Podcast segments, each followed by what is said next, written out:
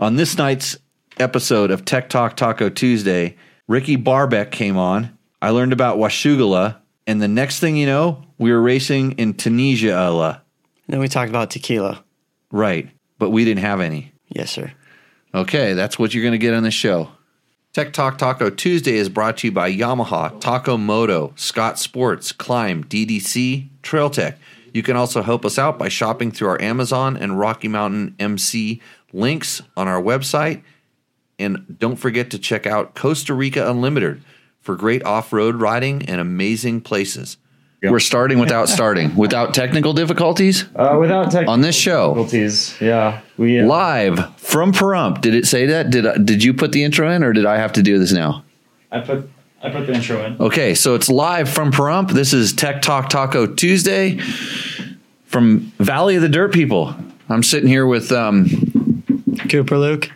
Rupert. Okay, so this is uh, Logan's replacement. I didn't really see this coming, but um, you just showed up. Yeah, I did. And this is the way it works in the show. You can just roll in and be a co-host because anything is better than Logan, right? he don't talk too much. No, he doesn't. Actually, I hear he talks to you. Yeah, he gets annoying. You know, that really that bad. So he says like five words? More like a hundred. A hundred. Okay. So uh welcome, Cooper. Do you know what we do on this show? Uh, talk about dirt bikes. Myself and dirt bikes, yes. Yep. This is this is right. So we talk about motorcycles and motorcycle related products. This show is brought to you by Yamaha, Taco Moto, Scott Sports, Klim, DDC, Trail Tech, Fasst Company, and Jimmy Lewis Offroad.com, along with Fasst Company Flexx handlebars. Do you use those? No, I was gonna buy some off of Logan. Seemed pretty good. Really? Did he steal them out of my garage and try to hawk them to you? I don't know. You're gonna have to talk to him about that. Really? Because I think there might be. You never know. Uh, they're really good when you get when you get to be my age. You would hope that when you were your age, you were racing with them because my wrists now are at a point where I need to ride with them all the time. And I just did uh, eh, about 1,200 miles in Baja, which is really strange for me to say. Not the 1,200 miles part, but the Baja part, because I usually don't ride in uh, Mexico. In fact, it's been like I think 17 or 18 years since I went down there, but I had a really good opportunity to go do some stuff down there, which we will talk about later in the show. And I got a I got a good special guest that's going to call in, and uh, or we got to call him or something, and uh, we'll figure it out. We didn't really have a lot of planning because Matt was out goofing off all day Yep, I was uh, out testing bikes. testing motorcycles, which Yeah. is really strange because most people don't test motorcycles anymore. They just put pictures of Instagram on Instagram, I guess. And I, I was actually genuinely surprised by the uh, by the results of our test. Oh, Well, I wasn't surprised by some things, but some things did surprise. are me. we going to give the results away on the show tonight? I'll leave that up to uh, one of our other guests who's planning to be. We're planning on calling. Right, Trevor, who doesn't Yeah. talk too much either. Right, right. So we got an action-packed show of minimal amounts of talking, unless you step up to the plate. I don't know about that. This is my first rodeo. first rodeo, first time on a podcast Yep. or a video show thing, whatever we like to call it. Video podcast. It's an. Is it? Does that make it an iPodcast? Or how about a YouTube cast? We're live on YouTube. We're live on Facebooks. We're um, some other places too. I think. Uh, Did you get my Facebook- grinder hook account hooked up to this? Uh, no, no. The A- we're still waiting on the API to update for that. Right. so, uh, um, so the way this works, if you're listening to this like at a later date, you were watching one of the re-records or the pre or not the pre-recordings, the uh, recordings of this show. We're live every Tuesday night on at 7 p.m. Pacific Standard Time. You're allowed to. We we need to get the phone lines. We need to get call-ins back. Uh, we need to get that phone line thing going again. We had that for a while, but we ran out of budget for it. But I think I can cut Matt's um, salary and uh, and we can get phone lines back in here, which would be pretty cool.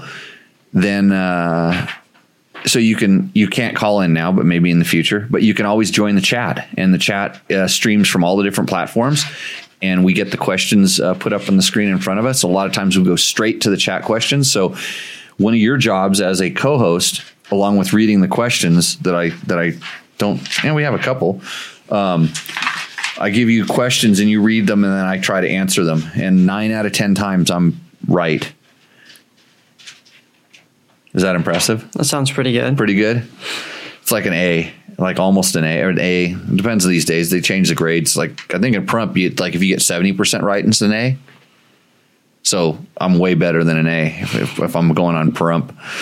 Uh, schooling standards or Nevada schooling and standards in general. Because I hear you guys, you know, because you're both in school and you're totally responsible for this. You have made this state 50th, We got 50. 50th at the bottom of the barrel That's pretty bad. for um, for yeah how you guys do on whatever kind of testing they do. Which I hear they don't even do tests, right, Logan? Uh, there's one state test, Right. and it's a pretty big state tests that you guys fail and then we look bad. And you'd think that would get more money from the federal government for schooling and to help you kids, but gets guess not. So, uh, hey, so to support this show, to help us out, uh, we have links on our website, which is www.dirtbiketest.com. That's where you can go when you have a question and you can't get a hold of one of us. Go there and just type what your question is or what it relates to in the um, the search box, and generally an answer comes up because we've probably talked about it or tested it. Although it's uh, it's different um, these days because I was talking with somebody in the industry about this today about why there aren't any good places to go for like when you wanted it when I was a kid you you could go to the magazines and whether you could trust them or not you know that was that's a kind of a topic for another time I mean but at the time they and I worked at a magazine for like 20 years so maybe a little biased but there was a time when you could actually trust what they were telling you or at least you could get some information there or that was the place everybody went for the information but now where where where do you go so when you want to learn about a bike where do you go currently Uh, I usually just go to Google or Google. YouTube. Google, so you type into Google or you type into YouTube, like let's just say 2022 Yamaha YZ125. Yep. And uh, I will tell you about a Yamaha YZ125. See this, I'm going to do this first read, and then you're going to get to do the one about the four strokes. All right. So you would experience pure performance and exhilarating power with the full line of Yamaha YZ two stroke bikes. If you visit YamahaMotorsports.com today, you can explore what's new for 2022. The revised YZ125 makes for a perfect step up machine featuring all new engine, revised six speed transmission, new brakes and suspension settings, improved rider ergonomics with new aggressive styling. And you know what pisses me off more than anything about all this? Is I have one sitting in the garage and I haven't been riding it and it hasn't rained, which those two things kind of go hand in hand because I really like to rip the 125 when it's rained out on my sand track. You know what I mean? Yeah, I've heard you're pretty good at that. Uh, ripping the 125 or letting it sit in the garage. Ripping the 125. Okay.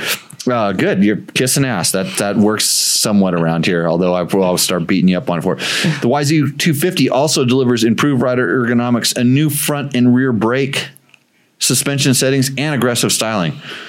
And if you want a truly race inspired look, check out the YZ 250 and YZ 125 Monster Energy Yamaha Racing Editions. And for the next generation of riders, the YZ 65, YZ 85, and YZ 85 LW deliver big bike specs in a smaller package. Visit YamahasMotorsports.com to find your Yamaha YZ and entry the enter the victory zone today. See how I just like threw that into general conversation? It almost Yeah. sounded like I wasn't doing an ad read. So that's your those are your lines. You get to do that later in the show. Okay. Make Logan look bad. That's what we like to do around here. And why do I hear echoing in the background? Oh, Matt, his his computer's making noises. Oh, Good grief! It went from just my headphones to my headphones on my speaker. Mm-hmm. Lucky someone's paying attention around here. Yeah. Okay. Um. Hey, also, if you know somebody that doesn't ride and you want to get them into riding, we have a school for them. It's an online learn how to ride if you've never touched a motorcycle school before. And if you want to check that out, go to jimmylewisoffroad.com, online courses. Use the code TechTalk22 to get a small discount on that. And uh, if, you are in any way involved with that person, like whether it's your your your young son or it's your girlfriend or your wife that you want to ride, I suggest using this as opposed to destroying your relationship over teaching them how to ride. I'll let me mm-hmm. do that for you in an online in an online. they get let them get mad at us instead. Yeah, they, they won't get mad at us because Yeah. we'll teach them how to ride, and we don't we don't care if they struggle with it a little bit because it isn't easy. Even though everybody here doesn't remember how hard it was to learn how to ride, I learned how to ride right into the side of my friend's mom's car. I learned how to ride into the side of my shop. The the mark is still there. Yeah, It was an old Good. TTR 125. how'd you learn how to ride? I just got saddled on a bike and said go on a TTR 110.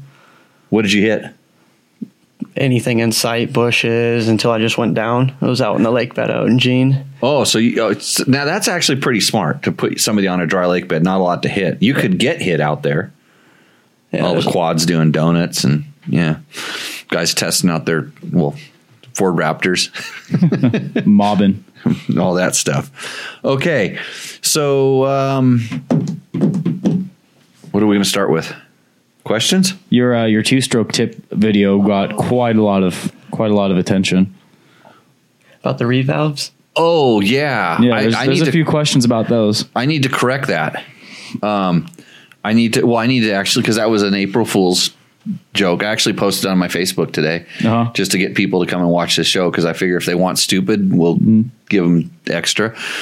Uh, but so I did a really hot tech tip where because the the thing is everybody knows that a reed block is an emissions device on a four stroke. They think it is, so they take it out. So I'm I'm just going with the logic here Right, right. that I get all over the the the the, the tubes of use and and in Google wherever you get your information from. So if it's good to take the reed valve out, and you should try this sometime, I pulled the reed valve out of my KTM 300 because like it's an emissions device. I mean, I, you look at it, the video shows how clearly restrictive that reed valve is, and uh, hmm, yeah. So, anyways, I did a video on it. Nice. It's a tech tip. Yeah, yeah. It was very informative. Yeah. Okay. So, this question. So, what you do is we start right here. Hey, you know what else, else is good sponsor of the show? Costa Rica Unlimited. yeah. I heard they do great tours. They do great tours. I'll bet you. I'll bet you. You could do a Matt a Matt signature tour um, for Costa Rica Unlimited, where you just you know. You, I know Terry would be all game on this. You you you do a little promoting. You get a bunch of guys to go, and you're like you're like the the guy, and you can teach them how to push the buttons over there and get the sound quality all jacked up when they're it's so that when they're out there shooting. How many you did you did you do any um videos today with the the GoPro or anything like that? Uh, the GoPro was on me in the beginning of the sh- uh, of the day. Did you do Uh, any any um photography and stuff? Did you did, No, the uh, did you put some bangers on the gram for us? I didn't, but uh, Trevor and Tyler They were handling so this. they were handling handling that part. Yeah, Okay. Yeah. No, we got we got some sick videos. Okay, so you could go down and do that for Costa Rica, and that way everybody Yeah. get home. They'd probably plug their video, and they'd be all stoked, and they plug it in, and it'd probably play upside down. Just going from experience, right? You'd be Right. watching, you have to turn your head upside down. But uh, Costa Rica Unlimited does tours down in guess where? Costa Rica on brand new KTM Husky and gas gas motorcycles. Uh, Uh, you can, uh, and then the beach that they're right above where their tours start out is epic for uh, body surfing. I know really? this because I've done that before and surfing in general. And yeah, I have a friend that just went down to like went to Nicaragua to go down there to ride motorcycles. So he he rides little those street bike 125 things that oh, the Groms. No the the the ones that all the locals drive around on. They, Oh, okay. they ride around in flip flops and go find places to eat pigs and Uh huh. and drink beers and and Oh, it sounds like the life. yeah, but it's hot. It's warm down there. Oh, so yeah. if you if you're sick of the cold right now, go to Costa Rica Unlimited. Go for a dirt bike ride and uh, enjoy yourself. So uh, I think if you tell them you learned about it on Tech Talk Taco Tuesday, they will give you the palatial suite you can you can get the palatial suite at the Mm-hmm. place where you stay. I heard. So you just have to ask them about that when you call. But mention uh, Tech Talk Taco Tuesday, and they probably won't charge you double. Okay, what's our first question? All right, so here we got a couple sent in from Jared Sherwood. Sorry if I butchered that, but Oh no, we do that here. all right. His question is What is your opinion on getting the TPI reflash done for Enduro? I generally ride tight single track, hard Enduro races. My general opinion. So, what year did he say his bike was? Didn't, didn't, didn't say. So if you have an older one that hasn't been reflashed, if it was a new, if it was new in 2019 or whatever, and it, it was it was one of the first batches of either 2019 2020s, I know there was updated ECU flashes for this. I would do that no matter what because they just got everything about them got better. Uh, I don't really know about the 21s and the 22s. Of course, we haven't um, been able to test these bikes yet uh, because they they're selling every one of them. So why bother having them tested? And I don't, I haven't really heard much about it. I mean, all I really hear on the internet is you just have to replace everything. You have to get a, a different ECU and a different fuel flow valve, and you have to put the the you have to atta- attach the oil injection hose through the spark plug or something like that for better spark plug fouling. Um, it's all the things. So no, I don't know. Um, in uh, w- for extreme enduro, any of the ones I've ridden, I, I'm wondering why you'd want to change it because that's kind of where they where they really really excel.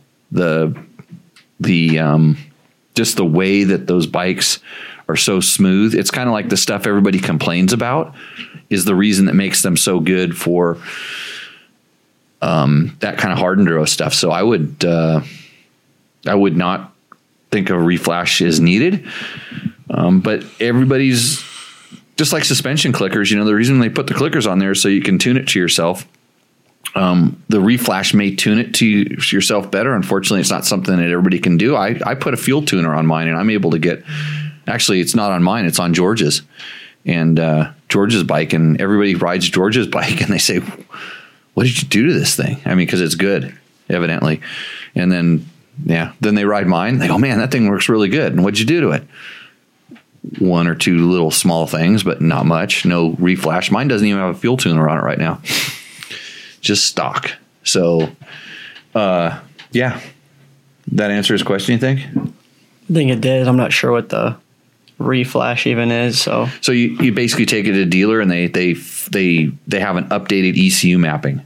So Oh, okay. so it's they, they just they they're able to Updated put computer. the yeah it's just like it's just like so the so on these bikes they, they have a ECU a computer and just like they flash them and tr- tr- when they flash it they just reprogram it so it maybe changes the fueling um, uh, the fueling ratios at different RPMs or it can change the ignition curve slightly um, and then uh, those have those have a they have two maps. Is mine does mine have a map switch? I'm pretty sure they have the capability to have two maps. I don't even know if mine has a map switch or not. Uh, My my 125 had a unplugged thing. yeah, and you could put you could put a switch. Yeah, it's a map switch. Yeah. So I don't know.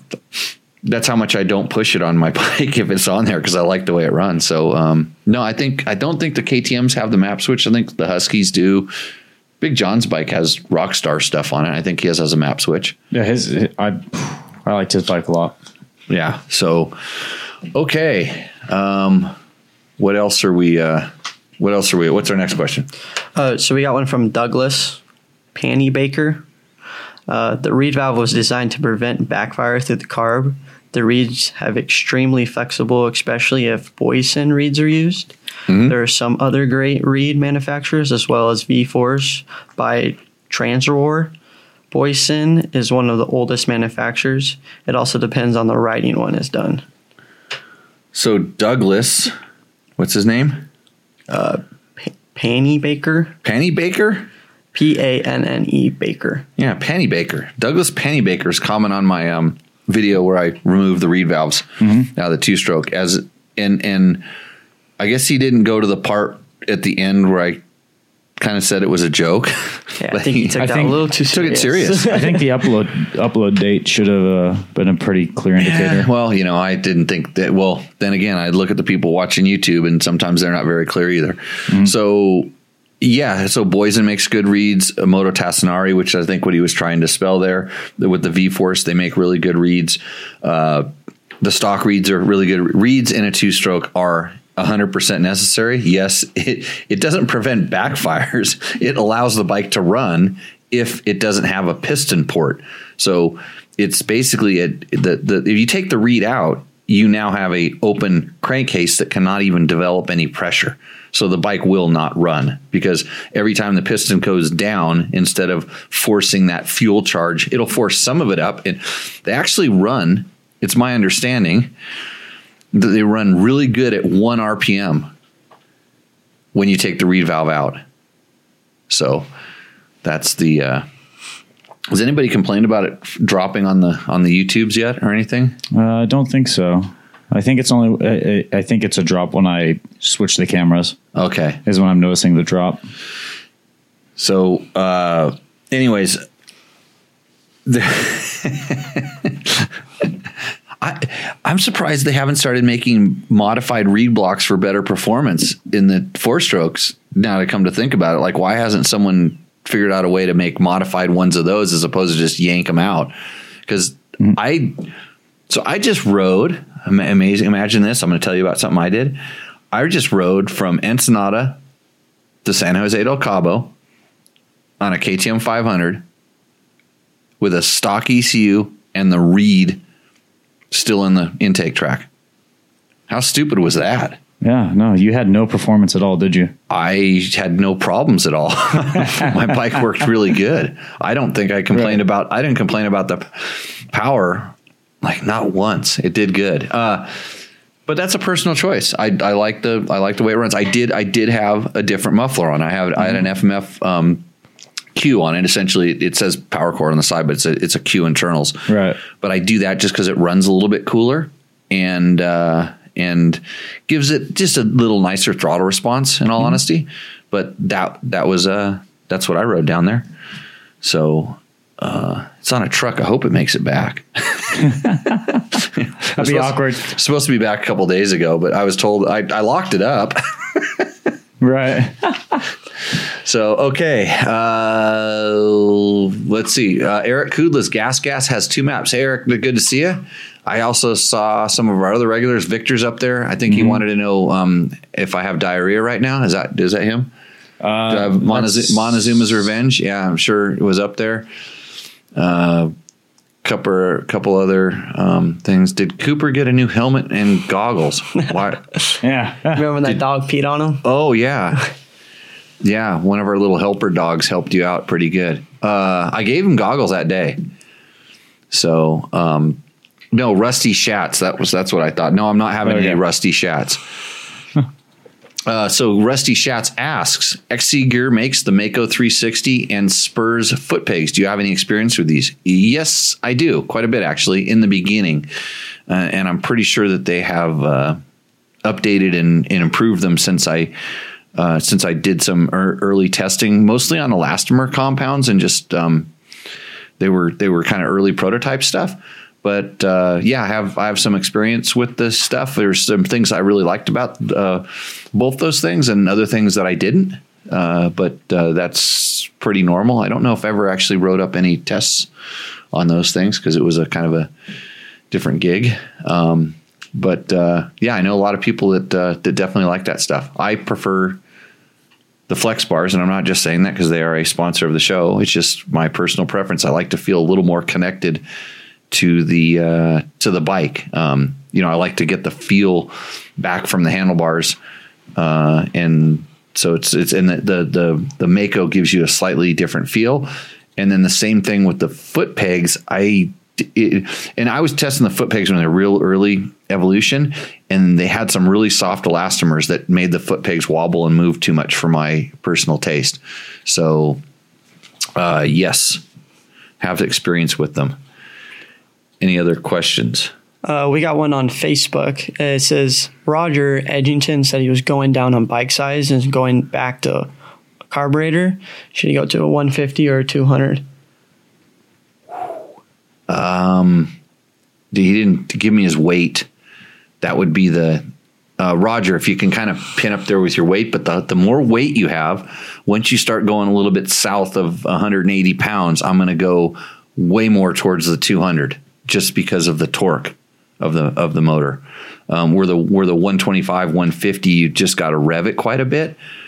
Um, it doesn't doesn't roll on. So, but if you're if you're a really aggressive rider, even at that weight, I mean, I'm close to 200 pounds now, and and I love riding a 125, but I don't lug it. Uh, it'll it'll lug fine, but they're just the 125 or 150 is so much exponentially slower when you lug it than a 200 is. If you're not revving it, once you start revving them, they both kind of work the same. But if you ever go into lug and you're heavy, the 200 is going to be a much better bike at that point. So, okay, I think- next, yeah, go ahead. Uh, 225 pounds. You just put it in. Oh, 200. Don't, yeah, Roger, don't mess with the 125 or 150.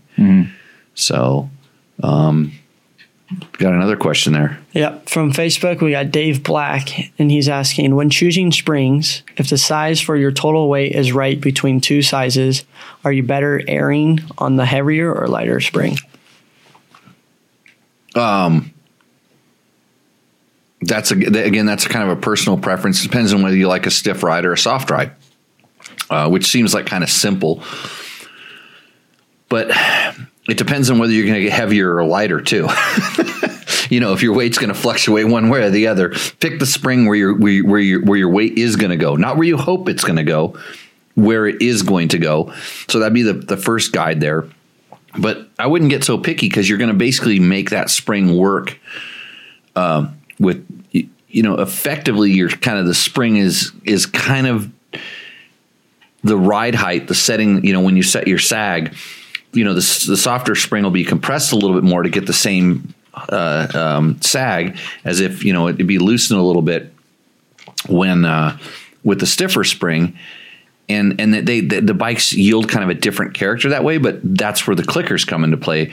If you went with the you know the stiffer spring, you'd probably be in a little bit more on your compression or rebound clicker, or no, in a little bit more on your rebound clicker, out a little bit more on the compression clicker, and and and vice versa. So the other thing you might want to look at is whatever springs you have on now, where your clicker's at, and if they're if the compression's in pretty far, as opposed to being out from standard, then then I would say okay, maybe go stiffer. So there's a couple different ways you can determine, um, you know, what where you're at. And I know Dave that. Uh, well, it depends on which bike he's putting on it. Whether it's two stroke or his four stroke. I know his four stroke has heavier, has a has a big gas tank on it, so it's heavier. So I would tend to go a little bit heavier, um, like that. So Logan commented on today about his Air Forks. He, I was asking him if he liked them. He was saying he was liking them because how much he changed his weight. He's been gaining weight, so he can kind of just mess with them. Yep. You're gaining weight. Not recently. Not recently. I didn't think so because now he's like he's like an anemic sick person. He's so sick of he can't even be on the show right now. It would, it would tire you out. This brain exercise would wear your brain out I would put me in. in pain. pain. Oh wow, get tired doing the show. Uh, okay. So what's uh, what's our next one from the? From our two-stroke, uh, free two-stroke power tip, Yep. we just got a not really questions, just a lot of funny comments. Brent V says, "I'm going to take the reed valve out of my Silverado 1500. Going to get that. Going to get that power my truck has always deserved. Thanks, Jimbo." I didn't know his truck. That's good. If you can get the reed valve out of your truck, that's good too. um, next. uh, Rally Navigator from Rally Roadbook System thanks says thanks for a pro tip Jimbo. It works huge. Lifted dually truck too. I smashed the plastic part by the air tubes to open up the hole for more gas. It has so much power. Sick, bro. this is where this is where we go. Yeah. right down right down this avenue. Uh, we have another one. Brop Hawaii says I took the reed cage out and put a hair dryer in my airbox. Now my bike is like a t- supercharged. Oh well, that was a big mistake. I'll tell you tell you this right now because the hair dryer is putting hot air in there, right? Uh, You could put it on cool. Oh, you can put it on cool. Yeah. I don't know. I don't have any hair, so I don't use one of these things. So, so if you're pumping hot air into that motor, that's bad. You want to do the cool, but I like the idea. So if you put it on cool, and then it's pumping cool air in there, I think you're better off. So these are the kind of modifications. They're well, your sister's not going to be too stoked that you ripped her hair dryer. I want to know how you're powering that thing because like the the converting that DC power over to the AC, the 110 AC on the on the on the two strokes is kind of difficult. But maybe I'll do that in my next pro tip video. I got. Uh, what does John Jackson like to know? John Jackson says, "Have you ever seen the Yamaha EPS that utilizes a that's a huge word mag Magnostrictive. torque sensor that acts as a dampener on open terrain and assists steering on tight terrain?" I have not seen it, but I have read about it. Um, there are not a whole. There's not a whole lot of. Uh, there's some patent drawings and a couple other things like this. I think it's um, pretty interesting technology. It's funny because Yamaha sometimes is very conservative about what they do. I mean, when they have something that works, they don't really change it. But every once in a while, they go and do something crazy. Uh, you know, they you know they were the first ones with well, not really the first ones, but one of the first modern you know single shocks. They were doing mono shock before anybody else.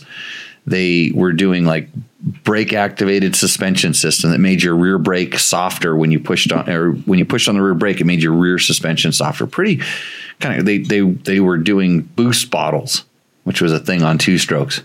Boost bottle like went right in front of your reed valve. It was a little hose that went up to a bottle and that made more power, evidently. so lots of lots of things. Um, so it doesn't surprise me to see them, you know, playing around with this steering damper. Honda had a little stint with um, steering dampers. They they had their theirs, which was it. It wasn't like the kind of classic steering damper that desert racers know, which dampens it. But Yamaha's got this one now that's going to do. It's programmable essentially, so it would be able to do a lot of different things. And I think where they're going with this, or where this is leading, scarily enough, is self-riding motorcycles.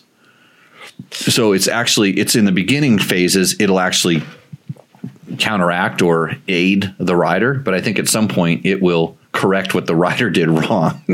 if you if you think about it, it it's you know it's it's the, that's how you learn. It's the future. You test these kind of things. So I think it's interesting technology, uh, and I'm pretty sure that's how you take it to the to kind of the next level. I mean, their steering dampers are very analog these days. You can get them to to work one way or the other based on valving and stuff, but they can't change. They can't shape shift based on speed or anything like this. So maybe this one will will do that. So um, Rusty asks how much difference, and he's talking about his Mako 360 uh, steering. They do make a difference, um, Rusty. They they you you I I think that like one thing I like to say about the Flexx handlebars is they make bad forks good. Like you could have an initially or a harsh fork, which back in the day when the Flexx handlebars first came out, that was one of the big problems. A lot of the motocross bikes they were getting stiffer and stiffer, and some of the suspensions became harsh. That we're going to aluminum frames, chassis became harsh. And so when you put a dampen, you know, you dampen the bars, it helps with the uh, vibration. And same with the foot pegs. Although my one thing with the foot pegs is you have to realize that you have a rubber sole on your boot. So your boot is already doing a large amount of that work for you. Uh, but uh, the the pegs and stuff can add another level of uh, dampening as well.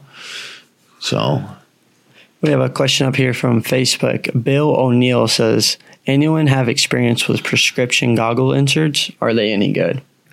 I don't because my eyes are still effective. Uh, and but I, I know a lot of people who've ridden with them, and I think it's kind of depending on the person, and it's real hit or miss. And I, I've had two people talk about two different kinds, and they were arguing with each other, saying this one was better and that one didn't work for me, and vice versa. Um, I know some people that prefer to ride with only over the go- over over the glasses goggles, so they wear their glasses. My wife um, does this quite a bit. Uh, she rather she would rather wear her glasses. She doesn't like. You know, she's tried a couple different um, things before, but it's the it's the glasses that work.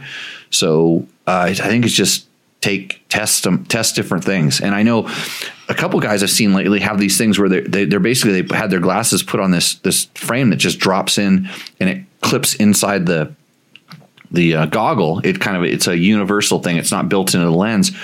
But you have to understand that you're, you're, you're you like your glasses at a certain distance from your eyeball, and if that changes, it changes the, the the way you the way you see stuff. So, kind of having a having a really good fitting goggle, a, a goggle that isn't that isn't interfering with the helmet so that it's moving could could make a lot of distance. So I think it's a matter. I don't have the personal experience with it, but I think it's a matter of uh, kind of testing that stuff out and knowing how how sensitive you are to that. I should get somebody. I wonder how bifocals look in those lenses. I've seen people ride with them before. Yeah, whatever gets you out there. Do what you do. Next Yeah. question. We got from David Potts. Front tire question up slash opinion. I was at the Mint for 100 and saw some of the top guys using the Kenda Wushigala oh. front tire. Oh, oh no. Wow. Tire. Washugala. Oh, the that- we got Washugala. a new one. Yeah. here. Good good one. Oh man, that's my favorite national. Yeah. Washugala. Washugala. Classic racing there. God, Why Washougal. I don't see the extra A at the end, but I'm going to give it to you. I probably would do that too. What kind of grades you get in school? Just out of curiosity. Um, you pretty good, like Logan. Because Logan surprises me because he he's constantly claiming good grades and all that stuff. His dad's claiming he's got good grades, but I think what Logan's good at is altering his his grade his his uh, report card. He's altering his report card so his dad thinks he's getting good grades, and he's just kind of cruising through school, um, like kind of you know kind of dumb dumb dumb dumbing it. You know what I mean, Matt? I have no experience with being a dumb dumb in school. Oh come on. Yeah, I'm, I've, You can barely turn on the two buttons for the show. oh yeah, yeah. Okay, so back to the Washougal. Um, No, Washugala. I don't. I don't. That is that tire is not my favorite uh, tire for, especially at the Mint. I would run the Parker all day long, every single day. That Parker worked perfect from Ensenada all the way down to Cabo, and and only mounted only in the hard direction. By the way, the the Kenda Parker, uh, but the, the Washougal is it's a good tire in a straight line, and it's actually better than the Parker in the sand washes and stuff for for kind of like grip and and um, feel, but it tends to kind of grab a little bit on ruts.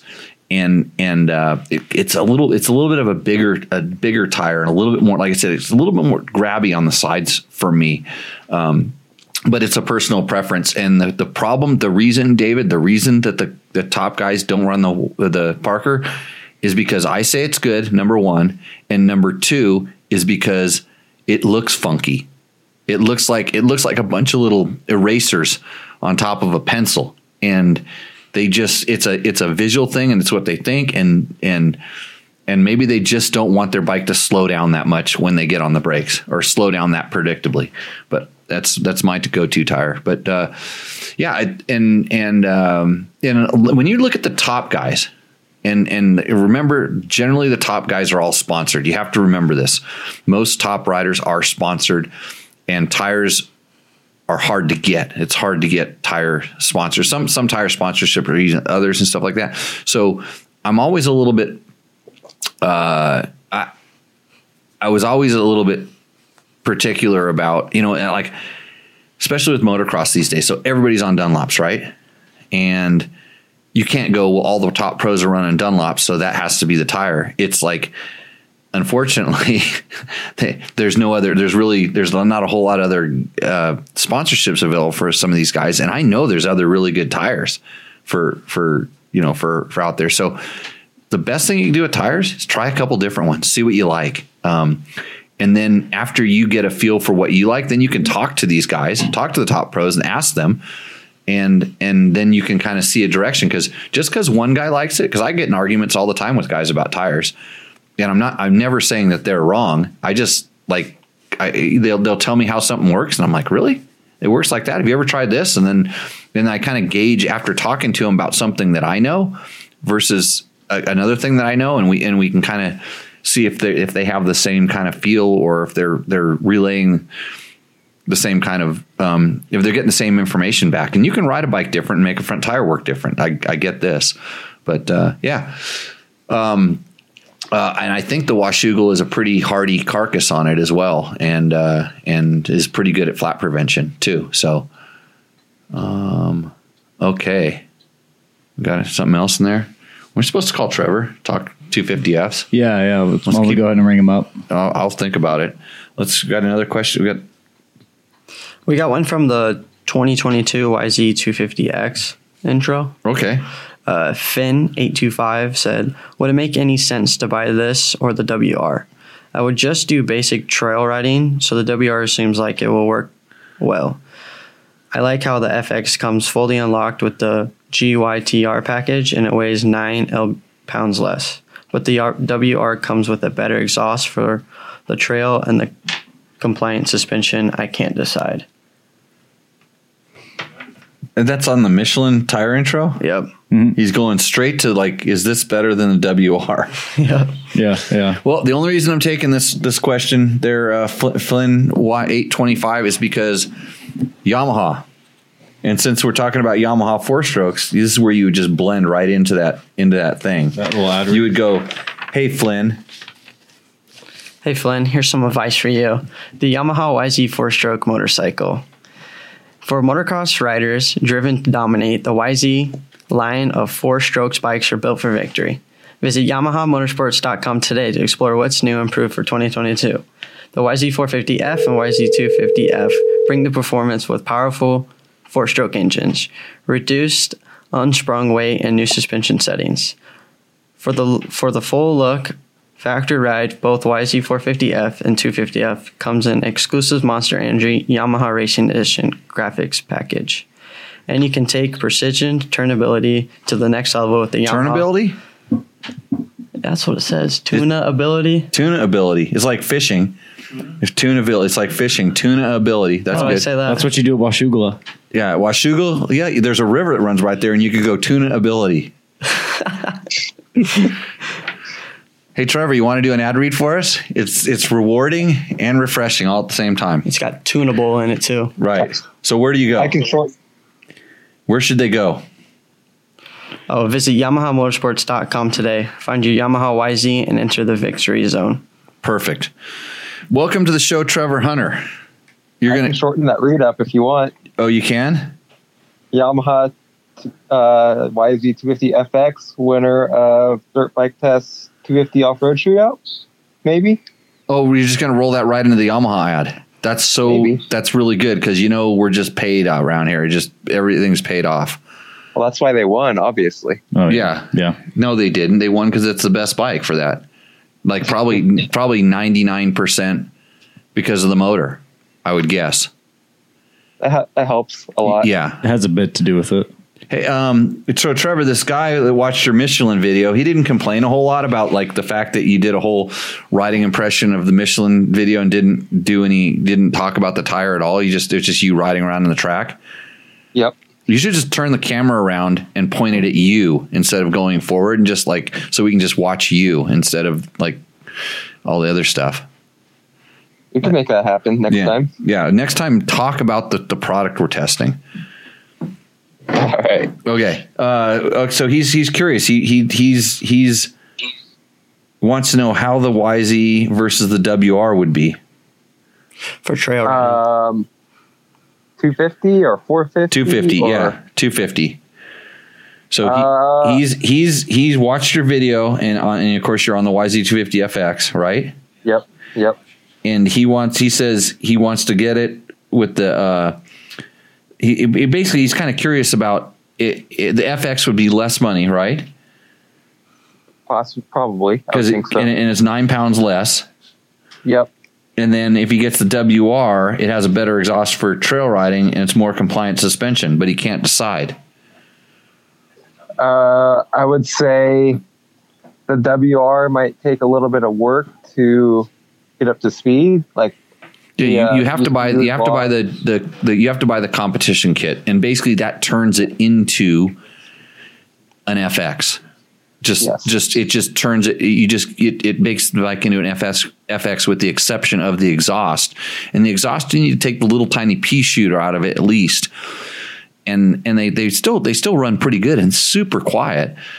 But um, if you want the full FX, you'd have to get um, a more open exhaust, or at least buy you know kind of an aftermarket spark arrestor. But the WR would be a little bit more uh, costly, and I don't necessarily think that the suspension is is all that much better uh, for um, I don't know for trail riding. I kind of when when I was riding the WR the last time we had one, I thought I kind of actually what I'm I'm heavier too. So so the FX actually ends up being pretty good for trail riding for me. The YZ would be horrible. It's just too stiff. But um, the WR kind of like was it was a little I would call it a little packy. You know, I was I was kind of crushing it a little bit. So Yep. uh, so you, you so you decided that you've decided without my any of my input on riding those bikes that the, the Yamaha FX is the best 250 off road four stroke. Uh, I just figured they pay us the most, so we had to say that. Oh. Isn't that how this works? Um, yeah, okay, let's run with that. No, it doesn't work like that. it's it's uh, it's it. You, you know, we when I like to do shootouts, I, I always like to have everybody get together, all the people that rode the bike get together, and we pick a winner. And then after that, Yep. I quit. I don't want to rank anything after that because everybody wants to know, hey, what what what wins? That's just the, the you know the people that with no brains go. I want to know what won. Okay, this one wins. And but that could be the worst bike for you. If Yes. if you if you wanted to let's just say you know what, Trevor? I'm, I'm going to take your word for it. I'm going to say that the YZ250FX is the best bike. But the main thing in my whole life is I want a bike to feel super light and agile. So I should go buy the Yamaha FX? uh, probably not. Oh, then it's not the best. No. See how I just did that? Yep. Yep. no. So the way I, we we've done a couple like shootout, more comparison than shootout. Mhm. Uh, how we like to do it. And so I had everyone rank the bike, rank the bikes for them personally, but I didn't. I don't really plan on uh, an overall winner unless maybe a bike is is the winner for everyone Right. they can possibly declare a winner. But even then, um, still may not be the best bike for you. So it's kind of Yeah. you- yeah. It's up you- to the you can say collectively the, the bike that was the the you, you just it's and it was never when we did it it was very rare that everybody picked the same bike you know there's always and Yeah. i used to try to get a pretty diverse group of test riders guys that rode and raced different things you know you can't just have a bunch of guys that race yamahas and test all your bikes and then of course the one that they're most familiar with is is the one that always wins you want to have a a few different guys. And in fact, I, a lot of times when we were out testing, I was riding with guys that were manufacturer development test riders and, and different things. And, and, and these guys at least were honest enough with me when they would ride it, you know, they would always, they would always pick their brand as the best one. But, Yeah. um, you know, it, it was, and it was generally because they were most familiar. A lot of times I'm ask, ask them real specific questions about like, what do you like about that, about your brand one that's better than this? You know, like let's just say if we were kind of talking about power on, on these bikes and I haven't ridden all of them, so I can't comment specifically, but I, I know the Yamaha is really good. It has been, and, and, and I've ridden some of the motocross bikes and, it it's clearly has a standout, especially for off road, because it at the low end, low end to mid range, the the bike's just really impressive. And so, if somebody if somebody let's say came from the KTM side of the fence and said they thought their bike had better low end, that would be kind of a difficult thing to believe. Yeah. yeah, uh, very difficult. Yeah, So, but doesn't the KTM have pretty good torque if you really test the torque? If you're not really worried about like, you know, how how fast it picks up, if the bike has really good torque for a bike that quote doesn't feel like it has torque. yeah, I agree. I think like in that looking at like that, like right trail riding. The KTM, we're like riding like tighter terrain. We got to be kind of smooth and like not ride a super high gear, just kind of lug it around. It is surprisingly torquey, not Yamaha esque, but it does have quite a bit of torque and it'll keep you moving. Where some of the other off road bikes don't have that.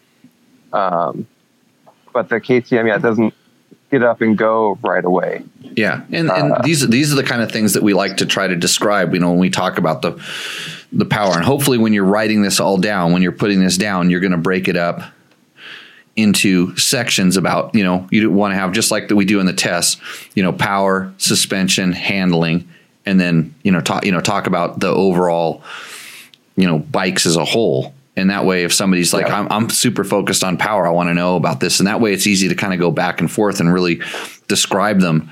Because in a, in a test you can't you can't in just a single bike test you don't get the opportunity. You can kind of bring up other bikes but until they actually go ride bikes back to back side by side they're all really good. You, you know it's not till, it's not till you get back to back situations that you can like really feel the differences Yeah, even even riding all of them back to back. I've ridden them.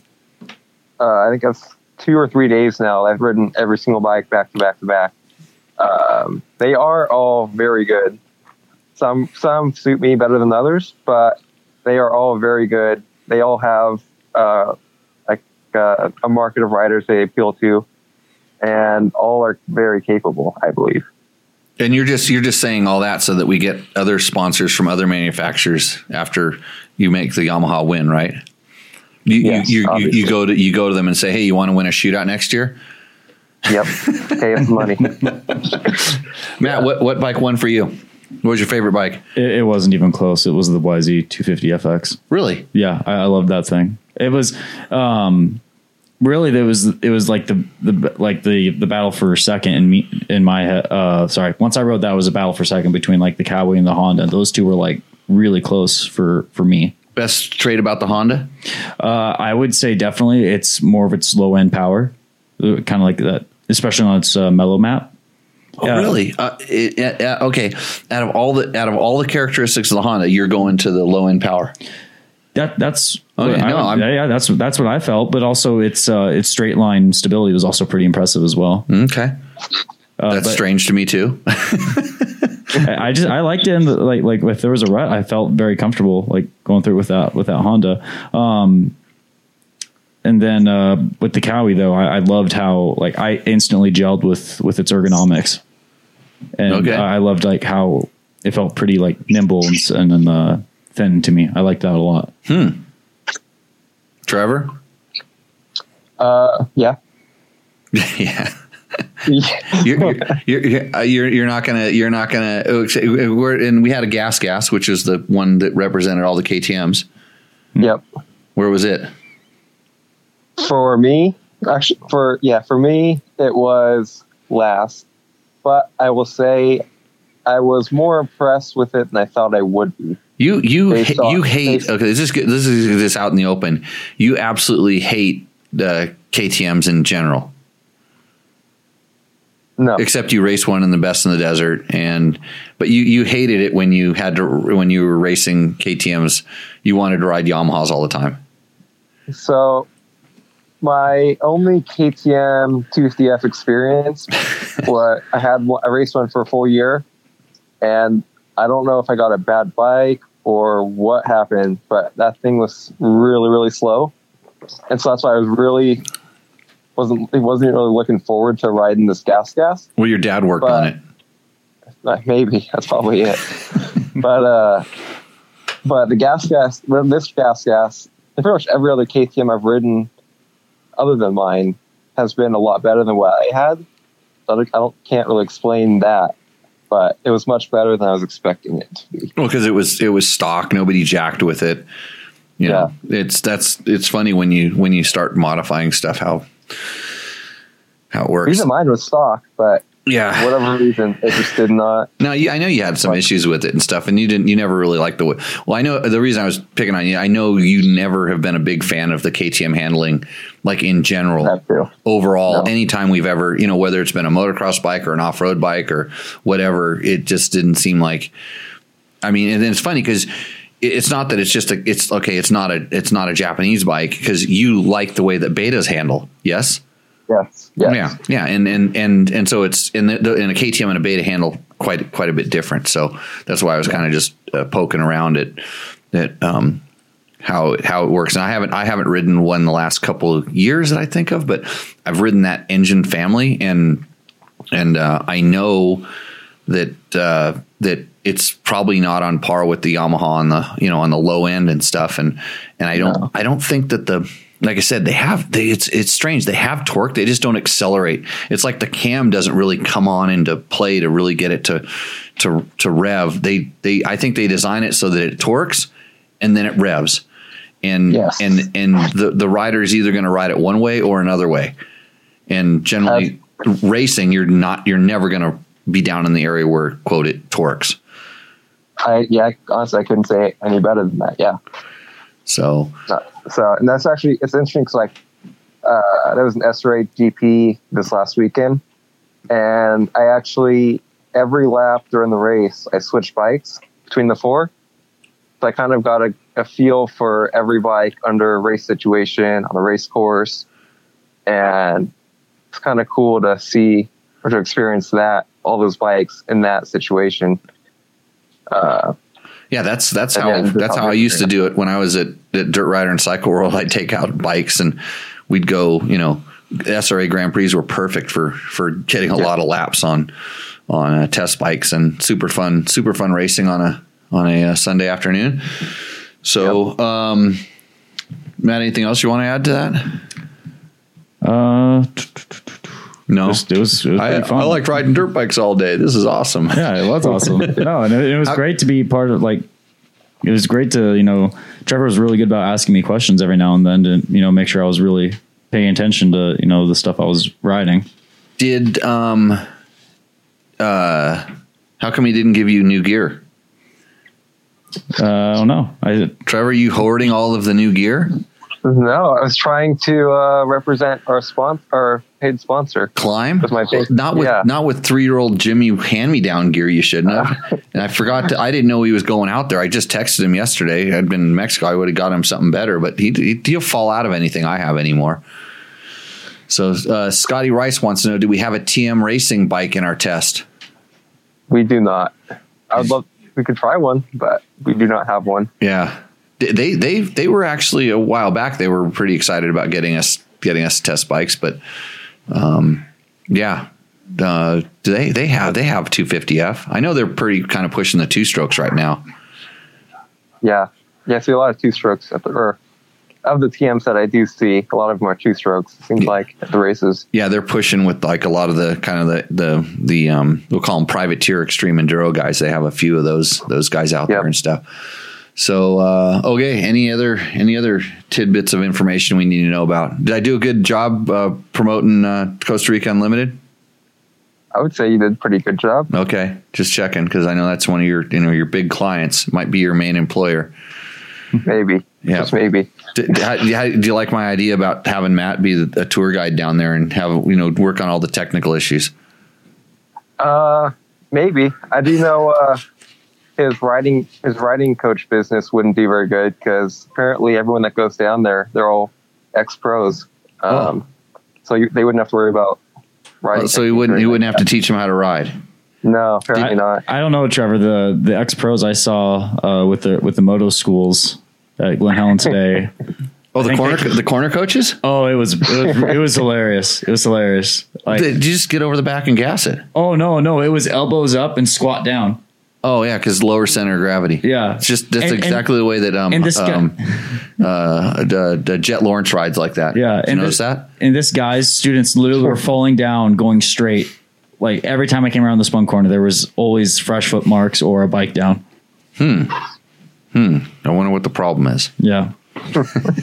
You go to Jimmy Lewis Riding School. Jimmy Lewis teach you how to really do it right. Right. But nobody wants to nobody wants to come here because I teach the the, the important I mean the basic stuff. Right. So Okay, Trevor. Well, thanks for uh, calling in. Um, when, when this is this is all in print tomorrow. Uh, something like that. Hey, how did that suspension thing work? Um, it was pretty cool. I think I'm not like super techy, I guess. Uh huh. Um, it's one of those things where like he got he kind of explained it to me and like was showing me, and that helped me understand it. Um, there's definitely potential for it. Uh, we'll have some. He said he wanted to get back to his from Ireland. So he wanted to get back to Ireland before we post anything. okay. Uh, but it's pretty cool. The biggest thing he, he, what- but I why? He, if you post something, you might not be able to leave the country. No, he just wanted to like be back in Ireland in case he gets like a bunch of orders from uh, from how good our test is going to be. Oh, So I want I wanted it. I wanted to try it. I just went riding in Mexico instead. yeah, but it was pretty cool. I the the lap timing, like the GPS with the lap timing thing, that's really cool. Kind of like a Lip Pro in a sense. Um, what else was there? But were you, Uh, were you able were you able to like look at the at the at the telemetry from the suspension and determine anything that you felt that did that that could you f- feel everything that it was telling you or did it tell you stuff that surprised you? No, it did tell you.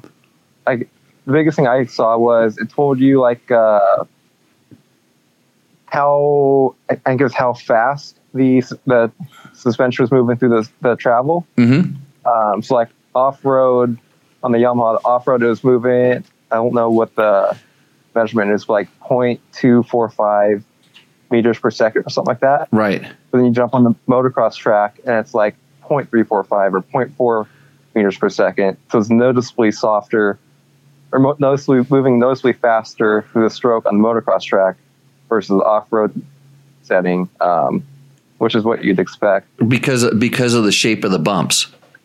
Yes. Yeah, because you're not necessarily moving faster No. on the motocross track. Uh, what about using up? And you could you could actually see where the bike bottomed out, yeah. and then how, Yeah. how long it how long it stayed down, how long it took to rebound, Yep. and then where it was. You know, you could also tell. There's also ways to tell where it was settling in the stroke, like where the suspension was settling in, into the stroke.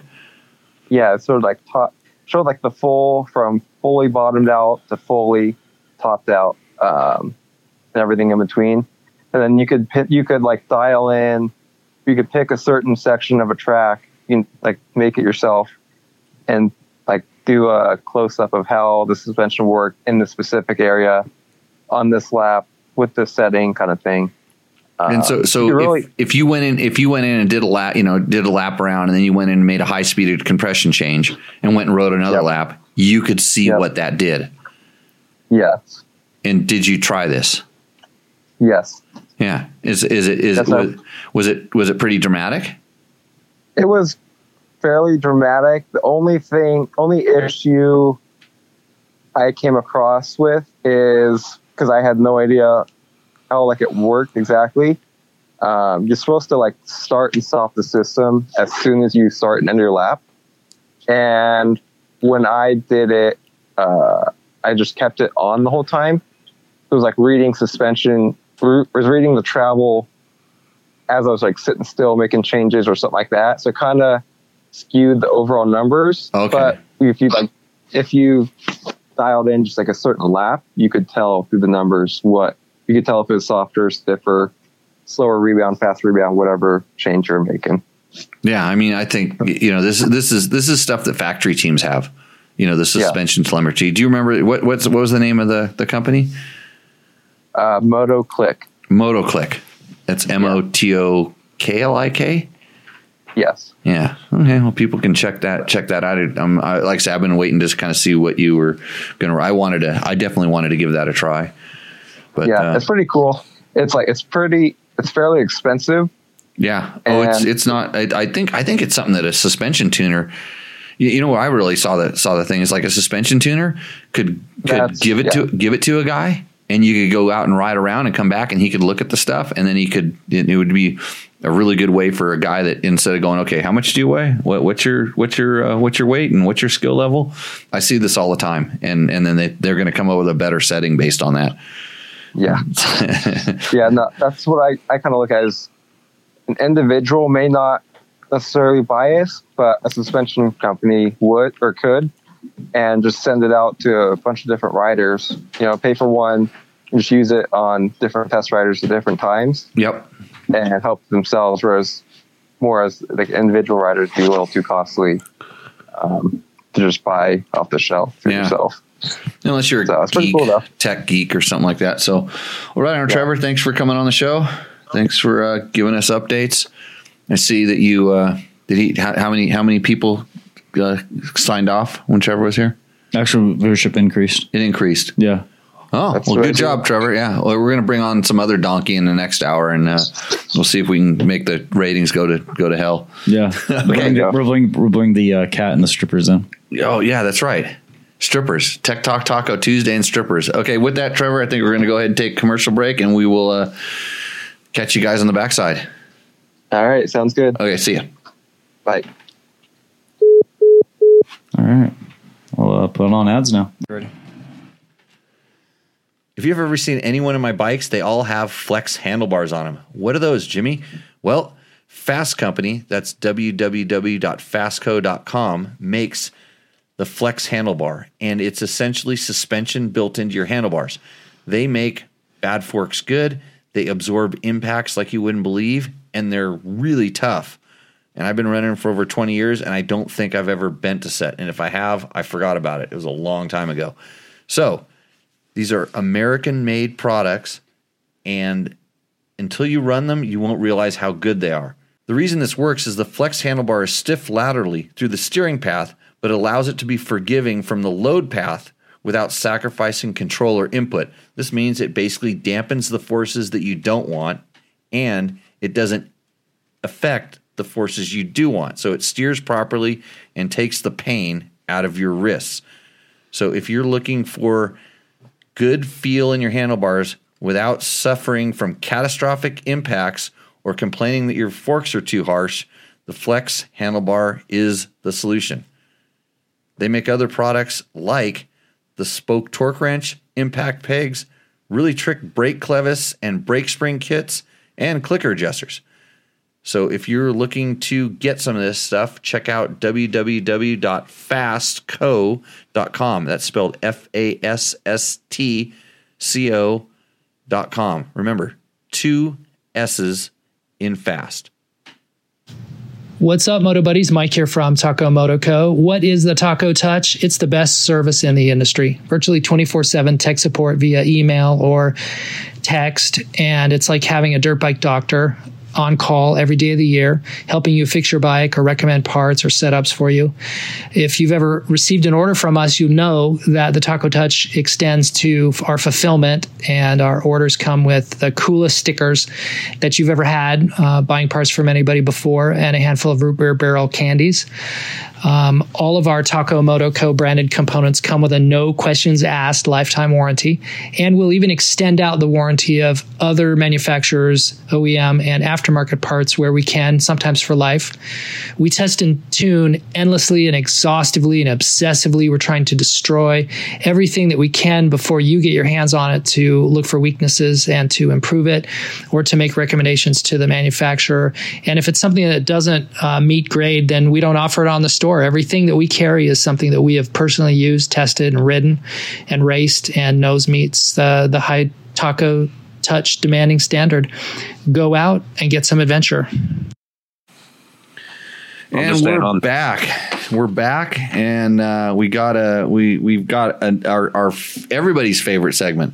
It's not just mine; it's everybody's favorite segment. This is what we call Roosterendo, and we have a special guest who called in just for this segment. Welcome to the show, Ricky Brabec. What's going on? Um, we know how much you like uh, Roosterendo. I think has your bike roosted or endoed? It Um, one, one well, of, you you ended it last time. okay. Because it was a resubmission. Oh, it was a it was a resubmission. Yeah, yeah. Okay, because Yeah, I but that bike never that bike never go, grows old. Like it's just always on the roost side. Not in this chart. so we'll let you help. You know, we'll let you get revenge on. I, I don't have any of my bikes that I know of, but we'll see what we what we got here. So uh, Ricky uh, had the had the um, the unpleasurable experience of having to ride uh, from Ensenada to Cabo San Lucas with me last week. How did that go, Ricky? Yeah, it was definitely uh, horrible. I mean, I don't know who would want to ride who would want to ride their dirt bike from Ensenada to Cabo in middle of the week on a freshly groomed race course. Uh, that's essentially what it was. In fact, so I haven't been down to Baja for for like 17, 18 years now.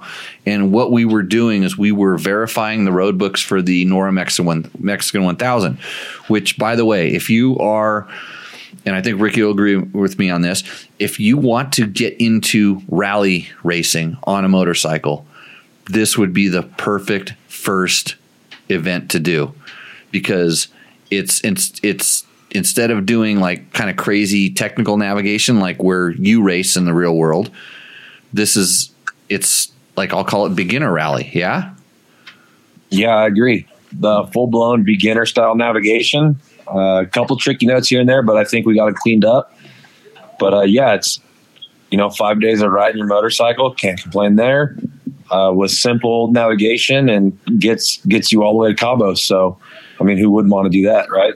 I yeah, I was I was blown away. I mean, it, it was I, I haven't like I said, there's some stuff that that had had uh had changed quite a bit, and some stuff that hadn't changed at all. And a lot of the sections, you know, there's there's certain like you know kind of famous sections that they that they use, and a lot of these race courses use. But what NORRA does, they do a really good job of putting you on places that are like good race course, but then when it gets really chewed up and bad, they take you off. And then this is where they're able to use the the map book navigation to get you off and and go on less used roads and less beat up stuff, and actually some really fun.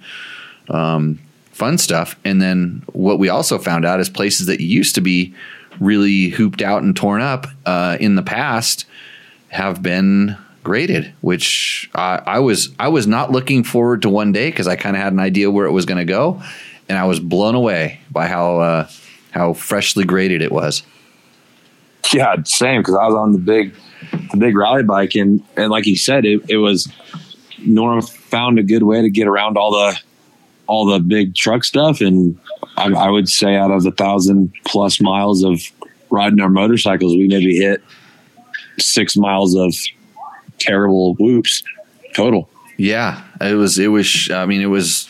It, and it was. I, I and, and, that's when I was having a. I was having a, a, a tire related issue, uh, and uh, yeah, and that was the only place that I wasn't having fun because I wanted to jump some of that stuff, and I just didn't know which way it was going to take off or which way I was going to land because I had a. Um, yeah, it was a. It was a it was a little it was some stuff I was testing It was a failure Fa- failure and I should have I should have prevented it I should have start I tested a lot of stuff I haven't tested those new glasses huh where's my glasses at can't new glasses dude you tested new goggles you didn't want to you didn't want to fix the issue when I brought it up two days beforehand Oh yeah, well it's and the, then we had to do a trail side repair. Test to failure. That's what. We do. But hey, but I got us out of there. I had all the I had all the stuff right you did have all the stuff. Yeah, all the things, even the little. I was really impressed. Yeah, thought we were going to be in trouble, and I did get a ride with the local, who's now my new buddy for connection for surfing. So he, yeah. he has he has a house on the beach. He invited me down there in December. He says they have a surf contest and I can come. So all all hooked. It all worked out for the better. So it, it, it usually does. So you, what do you think of my Logan replacement? Yeah, uh, his, never met the new kid. He's his name's Clipper. He he he he works for me in the schools. He's uh he's um he's Logan's replacement. Are you what you so you're you're one of these cousins, right? You're like a cousin of Logan somehow? No, nope, I'm not even related to him. Not even like everybody's like his brother. Yeah, he's got a huge family. Like his dad has like like six brothers and they all have kids. You're not one of those, right? Nope. No, you just showed up on a horse or something. Yep, on a horse. Right. That's that's how I know this guy. So, anyways, we're gonna do Rooster Endo. He's gonna he's gonna read off what the bike is, and uh, and then we get to uh, talk about. We'll hold it up to the screen so you get to see it pretty good or as good as you can. Um, let's go start with the first. Does anyone have a video submission? I think there was one, but he had the video locked on accident and I couldn't access it. Oh, it was a private video. You made it as a private video. It's like most of mine. Oh boy. Okay, so I'm already I've already taken some issues with the with this guy here. So who is it? His name's Bob Bristol. Bob Bristol. So we're gonna hold this up here and and uh, hopefully Matt's gonna put it up on the screen. Uh, you know the guy that was asking about what kind of uh, glasses to use inside of your goggles? Not not not these ones. Well, yeah, don't use these and don't don't take a picture through your glasses that are all fogged up with with I can't even I can hardly even see this. I'm uh, I'm trying to get it up, but uh, OBS is having some issues here. Right, Matt is having problems again with our awesome show. So this I'll is just, this is what happens when you it's let a KTM two stroke. It is a KTM two stroke, and the other thing I could see on the front of it is a big giant chainsaw. Yeah, it's a 2014 KTM 200 XCW. I just sold one of these. I haven't been paid for it, but I sold it. So, So you gave it away. uh, well, technically, right now uh, I have given it away. There we go. Yeah. Now it's up on the. now it's up on the screen there, and and don't don't start squinting and touching your eyes because you might get COVID by touching your eyes. Um, I think I just caught COVID, Logan. I think you just gave me COVID. Yeah. I got I got I got all I'm all jacked up, so I'm good. Um, Hey, that thing is a trail master. right. What? Keep talking about it. so it's got an FMF gnarly pipe and spark arrestor. That's my setup usually. I'm not sure how to say this. NC NECJ Suzuki needle and stock carb, resprung for his weight. He's got a tubeless in front and back. Shurko 525 cheater on back. Shinko, uh, Yep, a Shinko. Shinko. Yeah, Yep, and then a golden tire, fatty on front. I can see that. Rigid LED light pods, so I have lights with my chainsaw mount. Uh, Cycra handguards, Flexx bars, Pro Pro Moto billet fender, Billet. billet fender, rack for more gas or whatever, and Tuscarora spacers to protect from wheel bearings. That's a trail hog. That machine right there. I like. I like it. I would like to see it better, but he spends his money on good quality modifications for his machine, and he's still shooting phone pictures with a flip phone like Nokia 5200. I think. This guy's really hard in the run. This bike roosts, right, Ricky? I mean, I would definitely roost that bike because you know if he's carrying a chainsaw, you know he's building quality trails. Yeah, I like this. This bike's de- in, in right now. This one's way ahead in the in the Taco Moto. This segment brought to you by Taco Moto, where you can win a hundred dollar gift certificate to uh, to help improve your bike even farther from the. Well, if it roosts, it's going to make it roost better. Or if it endos, it might pull it out of that category. So next bike, So here we got from Aaron Stafford. It's a 2016 KTM 500 XCW. okay, let me see it. I like this picture. This is my favorite picture. Yeah, I, this picture's so small in my hand, Ricky. I can't even hold it up. You're gonna have to Don't- wait till Matt Yeah, once puts I it on the. you, you'll see why why it was trimmed down so much for the Rooster Endo board. Because uh, you see how much I'm having to resize this thing. There we go. Right. Okay. Okay. So this is a toy 2018 Custer Lookout. Uh, it's a tour of Idaho. I know exactly where this is at. Here we go. He said, I know I did this wrong, but love to share my brother's near miss, Don L. Stafford. Love you, bro. We got real lucky that day. Okay, so this is uh this isn't even this isn't even a an it, it okay. The rules are this is the rules are we need make model here Yep. and I want to know what you modify your bike. So it's KTM 500 He modified it with scratches. Yep. 2016 XCW. Okay. And then and then he talks about his his brother. Is his is that his brother standing in the photo? Is he crying? He looks like he's crying. Looks like he's pulling a rope or something in his hand. Well, like Martin tells you, you should bring a rope and pulley system on the tour of Idaho, and I just prefer to stay on the trail. But um, you know, you do what you got to do. Endo, Yeah, very clear that he already ended. yeah, he already endoed, and it's going to endo again on the on the thing here. But like, I think he's weeping a little bit as well. Okay, next contestant. This one's a pretty cool gig going on. This is Jason Allisworth. And he says, My wife was cool enough to ride 60 miles like this on my XR600 to go dirt bike camping with our friends. Oh, Dirt bike six. camping, Jimmy. We have we have something like that coming up. We do. I I thought I quit on that idea already.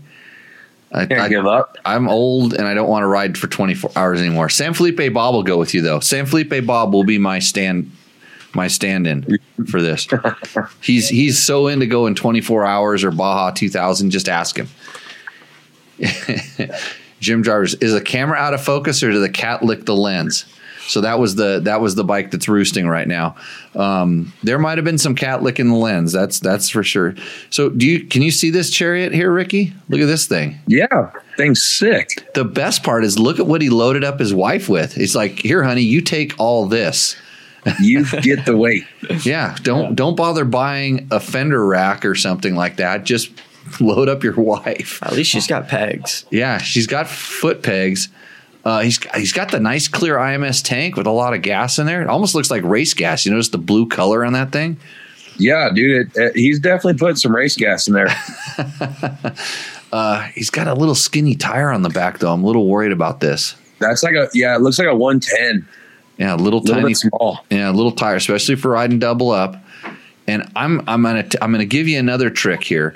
Is when you're riding double up with your woman like that, you want to wear if you're gonna wear a backpack, you wear it on the front like a camel front, and that way she can get closer because she's gonna. She, you got a lot of a lot of weight, a pendulum on the back with all that stuff, and you want it as far forward as possible.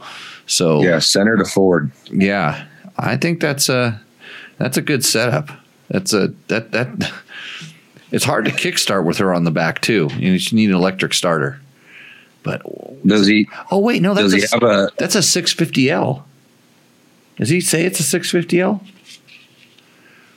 It looks like a 650L at least. I can't tell. I think it just said 650. It just got XR 600. XR it says XR 600, but I'm looking oh the tailpipe looks like an XR 600. I'm just looking kind of like it has turn signals on. It might just be a Baja Designs kit or something like this. It has mirrors too. Yeah, he's covering the motor with his, his awesome. Um, those probably aren't Klim pants or boots, but uh, Wranglers. Wranglers. so, okay, it's a Honda, Ricky. What do you think? I mean, I I don't think I would go double, but obviously it's going to go towards the roost side. I wouldn't go full roost. Full. It's a But, me- uh, it's a medium roost, Yeah, but more towards roost. more towards roost. What do We you got to think, get you a new board. Looks pretty good. It looks pretty good. What does that mean? I don't think my girlfriend get on the back of me with like like that. No. Why is she too hot? Logan, would you get on the back with me like that? Well, that's a big switch going straight from your girlfriend to Logan. Look in the front. Come on. Yeah. Okay, next. Here we got from Jared Sherwood. It's a 2022. Hey Logan, next next time get make the board out of cork or something like that. I'm gonna pinch That was the softest wood in. in the school. Yeah, okay. Well, just go to go to the to the you know the hardware store or the lumber yard or something like that, and uh, just expense it on me. And just get some. Whoa. Okay. So it's a 2022 Ti 250i, 0.8 miles on it. And then I'm going to guess the other one's a 2017 TE 300. You're gonna guess. Yeah, well, that's what it is. Um, and then it's got Slavin's High, a Mule High Compression Component Cylinder Head kit by S3, Rekluse, uh, EXP 3.0, Uh huh. uh, Moose Bib front and back, Enduro Engineering disc guards front and back, Fasst Flexx handlebars, and Scott's Performance steering dampener. And the other one, what's the other one? All stock? Yeah, it doesn't say much, Doesn't say much. just 0.8 miles. 0.8 miles. So he rolled it straight from the dealership to his stand for the picture. He's very excited to submit it. Submit two bikes. Yeah, Is he showing off? I think so. He's like trying. I think like, he's showing off. I've got two bikes, and you don't. He has a Klim. He has a Klim. Uh, he has the awesome Klim backpack, Mhm. which I wore all the way from Ensenada to Cabo San Lucas. He's know? also got a Caselli sticker on the water bottle in the back. yeah. Uh oh, Dude, look at George. George's on sticker. Oh no, You didn't see that. I didn't see it till just now. How did he get I George's sticker? first. Shit. Oh, I saw it right at the same time. It's like you start analyzing the photo, and there's George's sticker in there. This, this Oh, no. sound, this sounds kind of sinister. This sounds pretty pretty endo worthy. Yeah, This is rigged. this is yeah, it's rigged. Yeah, yeah. Well, I wonder uh, who is it? What's the guy's name? uh, his name George is is selling stickers. off. Jared Sherwood. Jared Sherwood. He's got. He's got. Yeah, He's how really he trying get- to win that hundred dollars. He's not going to win it with. He, he, he, 'cause, you know, he got. He he had to have gotten money to put that sticker. You, you can't fix a bike that has that sticker on it. Right. yeah. Like look at But, the car. but that sticker, hey, that there's George's sticker on that bike that also has a disc guard in the front. Uh, Does it?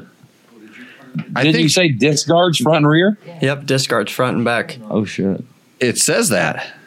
Yep, enduro. He- he engine. wrote it Turn down the bike, and- turn the wheel so you couldn't see it. a lot of people are doing that now. That's a that's a big thing. Actually, you know, I rode all the you know, I rode halfway to halfway to um to to to Cabo San Lucas with the guy with the disc guard before I realized it. Mm. And if he, it wouldn't have been that far back down, I would have turned around and gone home.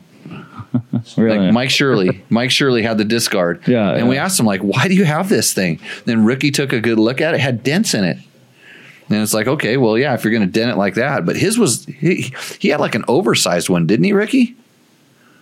Uh, I, I'm not sure. It looked kinda about big. disc guards. That thing looked giant. Yeah.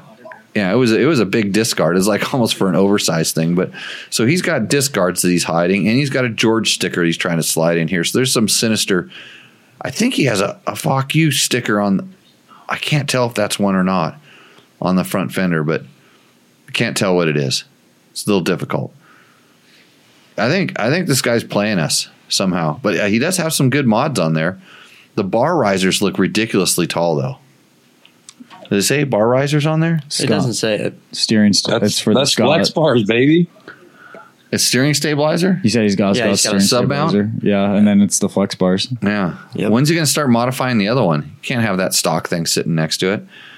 You know what, Jimmy? He's going to ride that other one, that bone stock one, and right away he's going to like that one eight That- times more than Uh, uh, the Black Knight bike. never seen that happen before. So, uh, yeah, these I, I- man, I don't, the George sticker is really throwing me off. It's It's it's, it's, weighing it's, it down. It's weighing heavy. I think you know. it I messes think with the aerodynamics. no, I think I think it, this bike would feel a lot more comfortable down here by George's other bike. I think so too. which is down, you know, like I said, misery likes company. Right, so right. yeah, uh, Jared, is it Jared? Yep, Jared. Jared. Sherwood. Sorry, sorry, Jared. The good, good try and, on stumping the professor here, but I, don't know what what mods did he have done to the motor on that thing. He said a mule kit or something. Yeah, he's got a Slavin's high compression component cylinder head, and then a Rekluse. How how how does that work? I'm kind of curious. I wonder how that. What's the George? Did you ride this thing? Is this one of your your wherever you live now, Montana buddies? Hey, I got to show you my electric bill from next door. I think there's something wrong with your motorhome, by the way. Oh boy. Yeah, you plugged plugged in, and the meter started spinning like crazy. Evidently, so.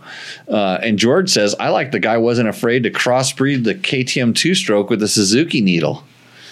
Um, I don't know if this is necessarily a Suzuki needle, but that there were there were some needles that worked better uh, on those KTM two hundreds. I remember changing around in mine. I don't remember exactly what it had in there. Hey, I'd like to thank DDC Sprockets, longtime sponsor of the show, the first sponsor of this show. Uh, these are gears above the competition, says so right there. And they work excellent. How do I know? Because I rode all the way to Cabo San Lucas with one of these sprockets on my on my bike. So just so you know. Or at least it was on one of the wheels that I used. One of them. I know it was on one of them. We we ended we started with between me and Mike Shirley. We started with four wheels, and we only have three left. between between my spare wheel wheel bearing going out and uh, and uh, his spokes just snapping like just he like how many spokes was it five or six spokes, Ricky? Yeah, I mean it was it was uh, five, I think, to be exact.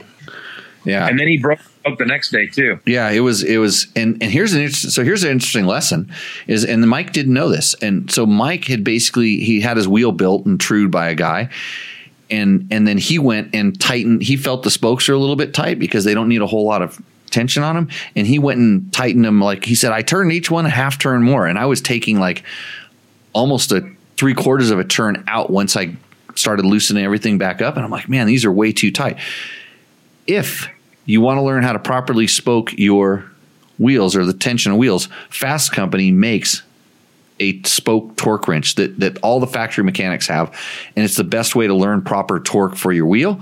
I use one sometimes, but I now I learn, so I don't have to use it, so I can do it out in the trail. But this is how I learned by using a spoke a spoke torque wrench from Fasst Company get get them while supplies last, right? Uh, but anyways, so if you over tighten um, here's what happens when you when you tighten your spokes too tight is that it puts the wheel in a bind and spokes are designed to flex and move a little bit and so when you hit something you you let's say you hit a really sharp rock it actually breaks the spokes on the top of the wheel not where you hit it it because imagine it hits it and it tries to stretch the spokes on the other side of the wheel and pull on it and it pops generally it pops the little heads off the spokes not where the nipples are, but down where it goes in the hub, or it snaps them right where the threads either attach to the thing or where the threads start on the spoke. And so this is what had happened to uh, Mike's wheel because we rode on a little bit of rocks, and I'm sure that uh, he was just pile driving them. You know, trying to test uh, test the test the metal of his uh, metal of his wheel. So how many times how many in in a thousand miles of road books that were unverified or not even corrected ricky how many how many how many mistakes did you make? Uh i don't know. I, I blew corners. I know i know of only i know of only one where i saw we all, it was one that we all made and and you figured it out without having to go back i had to, i was going to figure it out the same way you did uh, but I, I, went back because I had to make I had to make the, sure the road book was correct. but other than that, it was pretty pretty good. Yeah, I mean it was it was fairly simple, but also had uh, a few uh, brainstorming sections, which is good because that's kind of what rally is. But yeah, you get to I mean, you get to think about it. Down the peninsula, it changes. It kind of changes the way because there's some sections you know I've pre-run there, so I kind of knew it I, I knew them already, but it actually changed the way that you know I saw the whole section. You know, I actually thought about it a little bit different. It's, it made it kind of like a different level of interesting for me. Yeah, because it, it riding down dirt roads. I mean, yeah, it gets kind of boring. But if you're reading a road book, you know you're occupied and you're you're always uh, glancing around trying to find you know the next corner or the next uh, yeah the next you know, like the next the note whatever's picture. coming yeah you know, yeah. keep, keeping an eye out for the locals coming backwards on the course. Race, they see you and they want to. They see you and they want to race. They want to show you how fast they can go too. they, they want to show you the burnouts and everything. yeah. So, uh, anyways, hey, uh, thanks for. Uh, th- hey, when's your next race? I don't know. It's in Spain, I think, uh, the beginning of June. So uh, I'm home for some time now. The Andalusia Rally is that what it's called? Andalusia. Andalusia Rally, and so this is part of World Rally Championship. Yeah, that's correct. And how are you doing in that particular series? Uh, well, the Dakar wasn't that great, so I'm not doing not doing too hot. But Dubai which was five days of just ginormous sand dunes. We got second, so I think we got a couple points there. And overall, I'm not sure where we're at, but uh, hoping to keep progressing at Andalusia and then Morocco later in the year. Yeah, doesn't matter until the end, right? doesn't matter until the end, exactly. And, and, anything can happen. Everything's possible. Yeah. How do they score that? It's scored on on ind- it's individual days, right? Each day you sort of get a score. Yeah, each day you get a score. Um, yeah, depending on like your your stage finish, obviously, and then obviously you get points for your overall finish too. Yeah. Yeah. Well, right on. Well, thanks for coming on and uh, having Roosterando. Try not to submit uh, any new ones because I'll I'll just really I don't know make you feel bad about your bike and you know even if it is a factory Honda Rally bike that got submitted right. That that that one roosted. roosted. It yeah. was it was when the uh, 450 got submitted a second time. Hey, I didn't even get to ride your. I didn't even steal your bike to ride your bike. I didn't even ask this time, did I? You didn't even sit on it. You didn't even touch it. I well, I didn't have to because it wasn't breaking. it's a Honda, dude. Yeah. No, I, I, I, I actually, you know what? I wanted to, I wanted to ride it. Um, I wanted to ride it in one section because I wanted to feel how slippery it was on like the super slippery roads because I wanted to see I wanted to see how my bike was doing compared to your bike. But uh, I don't know. I'm not certified to ride that thing. I mean, it, it, was probably the same slipperiness, just with a little bit more weight. Yeah, exactly, like a rally bike. Anyways, hey, thanks for coming on the show. We will get you in studio sometime soon, and uh, maybe after that 24 hour dual sport ride or whatever the heck you're talking about. All right, sounds good. Thanks for having me. Okay, see you. See you. Bye. That was Monster Energy Honda HRC Factory Rally Racing JCR. It's Ricky Brabec joining us uh, again on friend of the show. Uh, awesome guy to ride with. Uh, I I tell you what, so there were some sections where where you know he so he was down there doing a little bit of training, not really navigation training, but mostly just working on riding technique and and riding and just time on the bike because we were doing long days. And there was places where you could tell where he where he like picked it up on speed and you can tell because you see the line on the ground and like you know that that guy is on the gas or on the brakes and I remember just from all of my years of, of racing when I would ride behind somebody like in a in an off road race where you're doing roads where you could see the tracks, or even a lot of times any place where you kind of see the tracks, you can always judge by like if you're making up time or losing time on a guy. And so I could I could watch his tracks and especially like where he was getting on the brakes and how hard he was getting on the brakes. Like I was already on the brakes and I was, you know, I, I thought I was going fast and I'm already on the brakes and I can see, oh, he got on the brakes there because you see the, you see the, the, the, the footprint get wider, Yeah. you know, not, and it's not from the rear brake, it's from the front brake, you know, that tire smashing down and going. And then you could see where he came on the gas. And I'm like, still, I'm still trying to slow down. He's already slowed down and turned and got the bike on the gas and he's pointed in the direction he wants to go and going. And it's not like I'm sliding off the turn. I mean, I'm kind of following his line, but I'm still not on the gas. I'm still slowing down, I'm trying to go, how the, and then you wonder why. And he doesn't, you know, every once in a while, how long are you waiting here for? And, you know, it's like, oh, 10 or 15 minutes or something like this. It just got to the point where a lot of times we would finish the stage and then a counter, because we were using the trackers, a counter would go off. And so I just glanced over at his tracker and it, mine would be at 30 minutes because you get 30 minutes liaison between the sections. I look over, 17 minutes. Holy shit. so, it, you know, it wasn't that long ago. We were just talking, you know, in the stage when he decided, hey, we, he's going to go and take off. So, pretty, pretty awesome to see, you know, to, to, to, to, to see someone that just on that level and able to, you know, ride to that. So it's a pretty fun thing. So, uh, okay.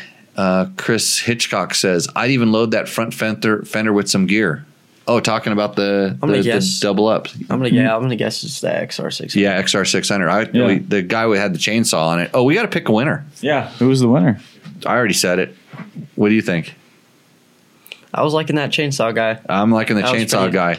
Maybe he could, you know, use use something to have his cat quit licking the lens or something like that, or whatever he, he did. Uh, so what's what was his name there? Bob Bristol. Bob Bristol. Learn how to shoot better photos. You are the winner of the Taco Moto hundred dollar gift certificate. Um, that's awesome. Uh, lots of effective parts in that bike. I like that. I like that kind of a. I like that. I mean, I, I, I, I'm, I always wonder why I don't like blingy stuff that much, and I'm starting to think that it's because when I don't want to, um, like if I bling my stuff up, I know I'm going to scratch it, and I think I would get upset. So it's kind of like when I have a new bike, you know, I don't want to scratch it too much, but then you just go out and do that. You like that? Well, I did recently I just bought these graphics from Dirt Rider here in Vegas, Mhm. and pretty sick graphics. After one race, they're just destroyed. Oh, well, I haven't seen it. I haven't seen your bike for a while. Was it was it on it last time I saw it or not? Yeah, it's got the amateur plates on it. No, I don't remember. But what who, whose bike were we riding last time? I was riding Lo- Logan's. Logan's bike. Yeah. trying to scratch scratch it up instead. He does a pretty good job of his own doing that. Did you like his air forks? Uh, Yeah, they were pretty good. You're supposed to say air forks suck. Yep. They suck. Everybody says this. yeah. Uh, what does Dave Black want to know? Yamaha's but put together a rally team around the Tenere 700 with Paul. Wow, you got that word right. running at the oh That was Tenerife. Desert Challenge Okay, tuna saw. That's right next next to Washugala. in the At least that one has an A in the back of it. Yeah. in the African Eco race. It looks like Yamaha is doubling down on using two-cylinder bikes for the rally and enduro. Uh, yeah, they they announced this last year. They kind of their single cylinder rally team is done, um, and or from what I understand, it's done. I I know that Andrew Short is not racing uh, with them anymore. So yeah, they they decided to that's something that they're selling the the Tenere, and they built some uh, some pretty cool uh, bikes. They do some modifications to them. So yeah, they're they're they're going to do races where they're where they have a twin cylinder class. And so in Tunisia Desert Challenge and uh, the Africa Eco Race, which kind of tra- traces the old traditional Dakar route, um, they will uh, they'll be running those there. And so yeah, I don't know if they they're doubling down, but they're they're racing something that they are selling. So I think they're doing pretty good with their racing their YZs and motocross and It's a so, good promotion going on right there. Yeah, Yeah. I'll So- say, I, th- I think I think they're doing pretty good in uh, in Supercross. Yeah. Was that racing stuff? Yeah, yeah, racing stuff. So okay. Um we have any other questions? I got a I had a question that was emailed to me from uh, Bill Hall. Okay. Uh, Jimmy, did you experience any overheating problems on the tour of Idaho rides? no. Okay. No, never. Not even not even uh not even close. But if you are experiencing overheating, uh I will tell you the where it's coming from. It's generally your clutch use. It's the way you're using your clutch. You're using it to reduce the power of your motorcycle, and that power has to go someplace, and it goes into heat, and that will transfer into the oil, which will transfer up into the top end, which will transfer into your coolant, and that will cause overheating issues. But no, I didn't have any. Although my bike, yeah, that, that bike had a fan on it, a cooling fan on it, and I'm sure it came on a couple times here and there. But um, yeah, no significant issues that I can that I can speak to. And uh, you know, one thing that you had told me, and then you say in the class a lot too, that, that really helped me with overheating problems with my bikes, and especially in tight technical trails, was you do not need to pull in the clutch if you're not going slower than first. Yeah, And that that was something that actually just really clicked with me. yeah, it it it um, it's it's so common. It's everybody's just so afraid of their bike stalling, and in reality, one of the things that taught me this was using a Rekluse clutch. When when when I very first started testing the Rekluse, the Revlock, and the Rekluse clutch, I was just blown away by how low the bike would go down before it disengaged, and it wouldn't stall. The bike wouldn't Right. stall; it would disengage. I'm like, wow, it's uh, it actually works out pretty good. Um, so yeah, and and and when you just actually start trusting the torque, you know, just even just you know, everybody wants to feel where how how the throttle works when it's held wide open. Nobody really Right. plays with it down at the bottom, and you know, lets the clutch out and really kind of on offs the throttle, and Mm-hmm. and you know, let the bike slowly start going up a hill and feeling the you know trusting the torque of the motor and learning where that's at. And it's different on every bike, but most people they're so afraid of it they stall it and then they start on and offing the clutch Yeah, and yeah. and then and then they won't ever let it you know bog down and so so a lot of times when they're they're actually getting traction by slipping the clutch then then they lose control of the clutch then bang they lose traction and problems happen so right, right. I've definitely never, never done that. yeah Uh, so Bill Hall had a, another question that he had emailed last week. It was uh, Jimmy for an extended three day weekend ride covering ac- approximately 250 miles of mountain in the summer. Uh, with and it's all single track with sufficient water crossings. Uh, what would be your uh, bike prep list, and what would you carry with you prior to such a ride? Uh, P.S. My ne- my bike never has cow poop on it, so I do not need to know how to wash it off in the rivers. so this guy watched my tour of idaho video i can already tell you this because when i uh, when I, I found a river crossing that was deep enough, I laid the bike over and then um, I cleaned the poop, the cow poop off my bike, allegedly. So, what would my prep be? Well, my bikes generally I roll them out of the garage and I give them a quick look over, and then I go ride them. Uh, because I usually know when it's time to change the air filter and clean the you know uh, clean the air filter, uh, change the oil, this kind of stuff. It's on there on some sort of a schedule that you know, like I rolled the bike out of the garage and I loaded it on a truck that took it to California, and then I got a ride into Mexico, and then I rode it twelve hundred and fifty miles, and then I put it on a truck and it's coming back, and I didn't do. I changed the filter. I think I changed the filter one day. I think we rode through some silt beds, but my filter had two days on it from riding up in northern Nevada here, and it had two days of riding up in northern Nevada, which is 500 or something miles with the oil in it. And I looked at it, and oil was good, so I didn't change it. When it gets back here, I will change the oil. It just I just feel like it's time. right, right. Um, and we were doing eight hour days, so that's eight. You know, one day wasn't eight hours, but five, four. So, you know, what's 50, 60, 70 hours or something on the oil? Yeah, It's fine. Uh, I, I, you could probably get it tested and it'd be okay. But, uh, I, I, I don't do any special prep. I just do routine maintenance on on my motorcycle, and hopefully it's it's ready to go. You know, I quickly. It's not like the old days where you have to adjust the chains all the time, or or do valve adjustments or things like this. You know, you just on certain bikes, I know to check certain nuts and bolts. Uh, you know, I'll give a good look. It I do a quick look and I make sure things are tight. I make sure the master link clip is, you know, isn't going to fall off. Uh, you know, what do you do? You you put more stickers on your bike Uh, so what I usually do is just like a run through. closer to that thing. I just do a run through, just Run make sure through. everything's tight. Yeah, a couple nuts and bolts here. Yep.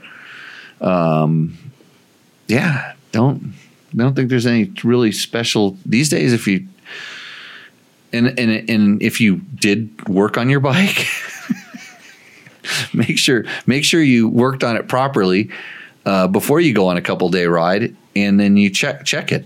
Uh, unlike you know, I knew like I knew what I had on the bike. I took it. I had the stuff on the bike because I wanted to see if it would fail, mm-hmm. and I tested it to failure. And now I know. Now I know, and I can provide feedback on that thing to whoever I need to provide feedback to. And it's it was a it was a good test.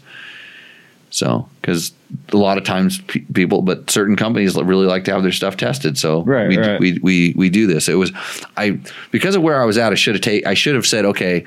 I can't finish this test here, but I had all the stuff to get it to get it put back together. We were all good. More Jimmy Riggs stories, or uh, do you have the proper tools? No, I had all pretty much all the proper tools. Oh, nice. Yeah, I mean, I mean, I mean, as much tools, proper tools as you can have, you know, carry with you and stuff. But um, you know, all the different we we made we made some stuff work, and it worked. It literally got me right to where it needed to get me to, and then I had my second failure, which was kind of expected based on the way it was put back together. And then I met my new my new buddy. Um, trying to remember his name because I can never remember anybody's name, but got his got his number, and we're going to go surfing sometime Nice, nice. maybe on the way back, maybe on the way back up from from the next thing. yeah. Uh, any nuts or bolts you guys safety wire? Good question. Um, no, because nobody knows how to safety wire properly, right, Bob? Yeah, you got to you got to go to airplane mechanic school if you want a safety wire. But there was things back in the day that they they they would do. I mean, people used to do counter shaft bolts on bikes that were notorious for having them uh, come off. But these days, you know, stuff's stuff's good. I mean, I like I watch kickstand bolts a little bit, but they can't really be safety wired. Um, KTM has a kind of a high stress uh, kickstand bolt. Uh, what else? Yeah, nothing, nothing like that. You know, a little Loctite here and there could go a long ways on certain certain bolts. Uh, what about the uh, like that that little uh, I want to call it a wire more of like a cable to that goes on to the brake rear brake pedal to keep it from This- like bending. Yeah, I've seen those. Oh, the brake snake. Yeah, yeah. Those are those are like kind of a double edged sword, you know, because because sometimes that brake snake can get hit by something and cause your your brake to you know you know when like a tree like a, a sapling or something like that would would hit it. Yeah, yeah. and and and and certain kinds will wrap around it and, and yank on it and lock you know intermittently lock you know pull and lock your brake up real quick. So um yeah I have some bikes that have those on them and some that don't but um you know again it's kind of a could help could hurt Like if you were racing a lot, I could see where you would care about it. But And George says, "Do you safety wire the clips for the great gr- brake calipers?" Generally, lately, I, I used to do both of them, and now I've been just doing one because the KTM ones can and will fall out at different times. Uh, so, so on some of my bikes, I've um, yeah, I've uh, safety wired the the brake caliper clips, and then that way they don't they don't go anyplace. and Easier to not lose. Victor wants to know if the new Mexican cops are friendly. I didn't have any experience with the new Mexican cops, so which is uh, good to say that um, that uh, they seem to be pretty friendly. Actually, there was way less in the in the little in the little cities and villages we rode through. There was way less of the guys that were trying to give out fake stopping tickets and speeding tickets and stuff like this than uh, I remember in the past, which is kind of a kind of a good thing. They do that. Oh yeah. Oh yeah. Just oh yeah, if You- they want to pull you over, they pull you over, and then they just want some money usually. And I didn't have to go through any of that, which was uh, which was really good. Bill O'Neill says my dealer safety wired the shifter bolt on my KTM 125 XC before I took delivery. That is a common one to fall out on the KTM's is the shifter bolt on all of them. Uh, it, but I Loctite them and I know do not have any problems. And uh, Rich Barrow says, "Are you going to talk about four stroke valve wear?" Should I talk about that? Yeah. on on which brand? Which brand do you want me to just like bury right now, Rich? Give me an idea. Seems like those older older Hondas. Yeah, the older Hondas had some. The older Hondas, actually, the the older KTM RFS intake valves were. I mean, it took them 200 hours or something, but they wore. Uh, Yeah. there's different different uh, different um, different ones. So uh, yeah, let me know. I'll talk about it.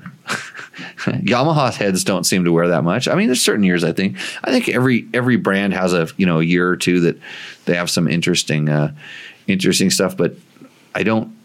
I mean, unless there's a specific reason. Generally, most of the time, the valve wear is is accelerated by lack of air filter maintenance and or excessive high RPM. Uh, we'll call it past peak power revving uh, and over revving in general. So, what does Mike Steebles want to know? Uh, Mike Stevens wants to know safety wire on that twist pin that holds the front of a skid plate on a KTM. That's I have that on a lot of mine. That's a good one. It's just so so that so that the the Dzus fastener on the front, which is a quarter turn fastener on the front, um, sometimes it can get hit with a rock and spin, and a little bit of safety wire will go a long ways in keeping that um, that thing done. Per my email, uh, what was his email? The one that he sent to you, Matt? Uh, the only r- email I got from Rich was about a bike for Rooster Endo. Oh, oh, Which- maybe. Oh, he's he's he's stacking stacking it up, trying to get. Here's a good question. Mark Daniels wants to know, Jimmy, do you run a, f- uh, a filter skin? I did not. No, no, I have good luck with those. I, I've I've I've used some of the twin air foam ones that go on top, and I've used some of the some of the filter skin proper ones. I I think if some of the ones that um uh I actually saw a, a, a video or a picture. A guy had one on top of one of those cone shaped filters. What's the co- Oh, those little spiky the ones? spiky filters. Yeah. I saw a guy put one on top of those and had really good luck with it. But no, I I I, I really don't ride in the dust that much. So so where it's a where it's a big deal. So I like I said, I pretty much could have done the whole thing on a single filter, but I, I changed it one day. Have you seen those uh, gasket air filters? Gasket air filters. Yeah, like there's like a little, it's like a gasket that goes on the air box before you put the air filter on. As the neoprene. Oh, just like a sleeve. Yeah. Like a yeah, like a yeah. I have them on one on some of my KTM adventure bikes. I have those because they have air intakes up high and in the front. Yeah. and it'll keep the filters clean for a long time. Uh, but no, I haven't. I haven't seen them on. I mean, I've seen on some of the like the 24 hour bikes that guys build and stuff. A lot of times, or some of the Baja bikes, I saw them putting those things on there just to keep the big stuff from going down. It'll still let the dust in, but it'll knock the. Um, so, uh, what what was George wanting to know about Masterlinks? Funnel web filters. That's right, Mark. Thanks for uh, that bringing it up there. And Matt's busy. What are you working on a date over there? Uh, if by date you mean my roommate? Yeah, Oh, it's male or female? It's a bro date. Yeah. Uh, okay, so he wanted to know something. How many master links do you have to wor- on hand to work on a KTM cam chain?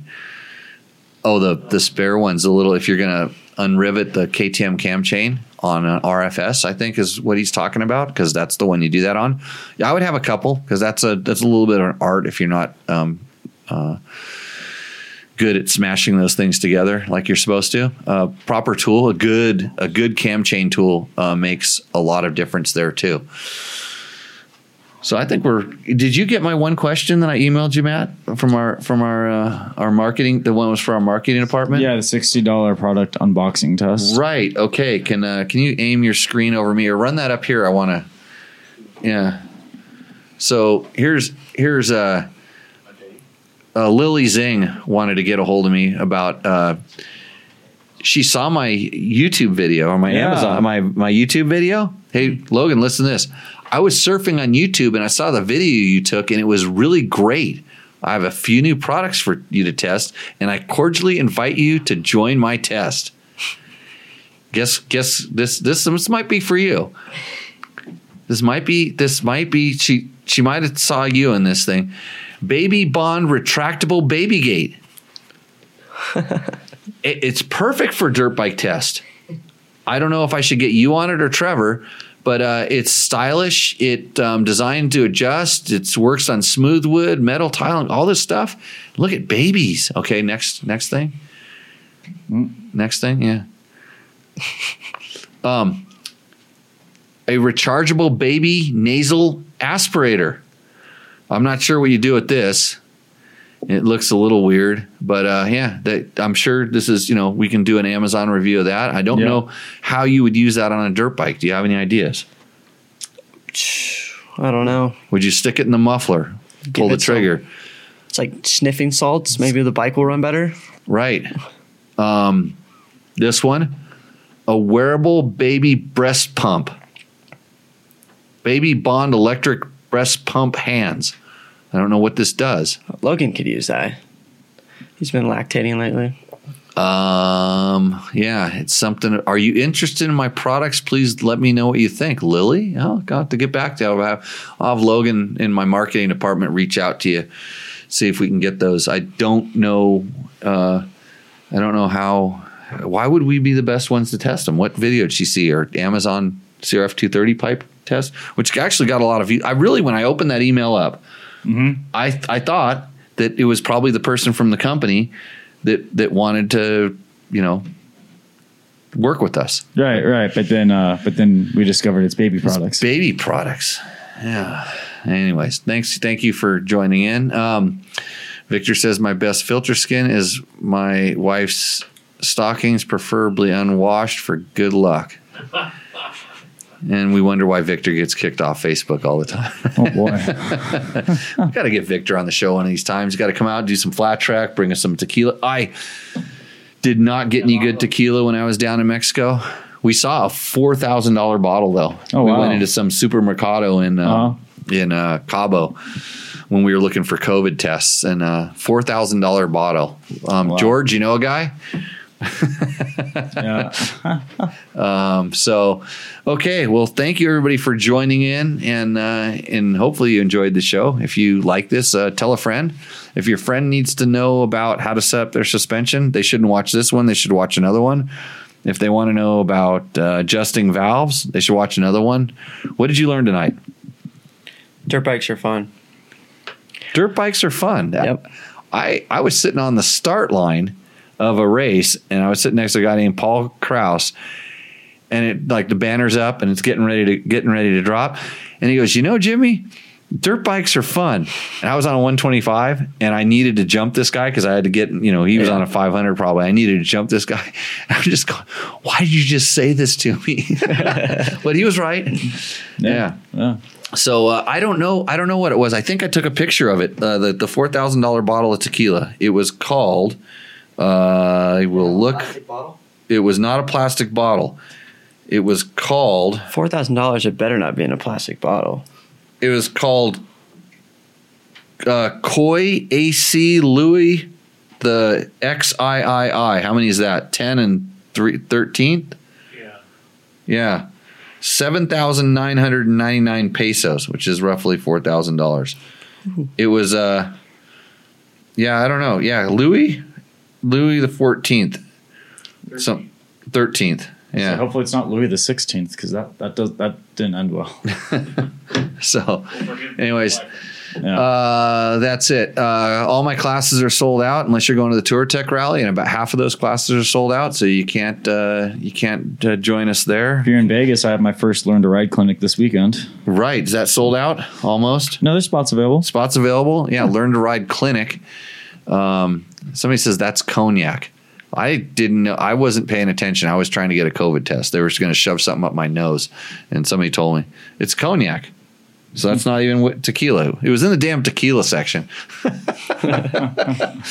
Cool. So, okay, everybody. So it shows I know a lot about tequila. Actually, I heard my 200 tequila plaque is, um, or whatever I get, is uh, going up at Ramiro's. Probably gonna have a big ceremony over there. That'll be good times. Um, I'll uh, I'll let everybody know when that is. Um, you have anything else to promote? You want to say anything? Thank your sponsors.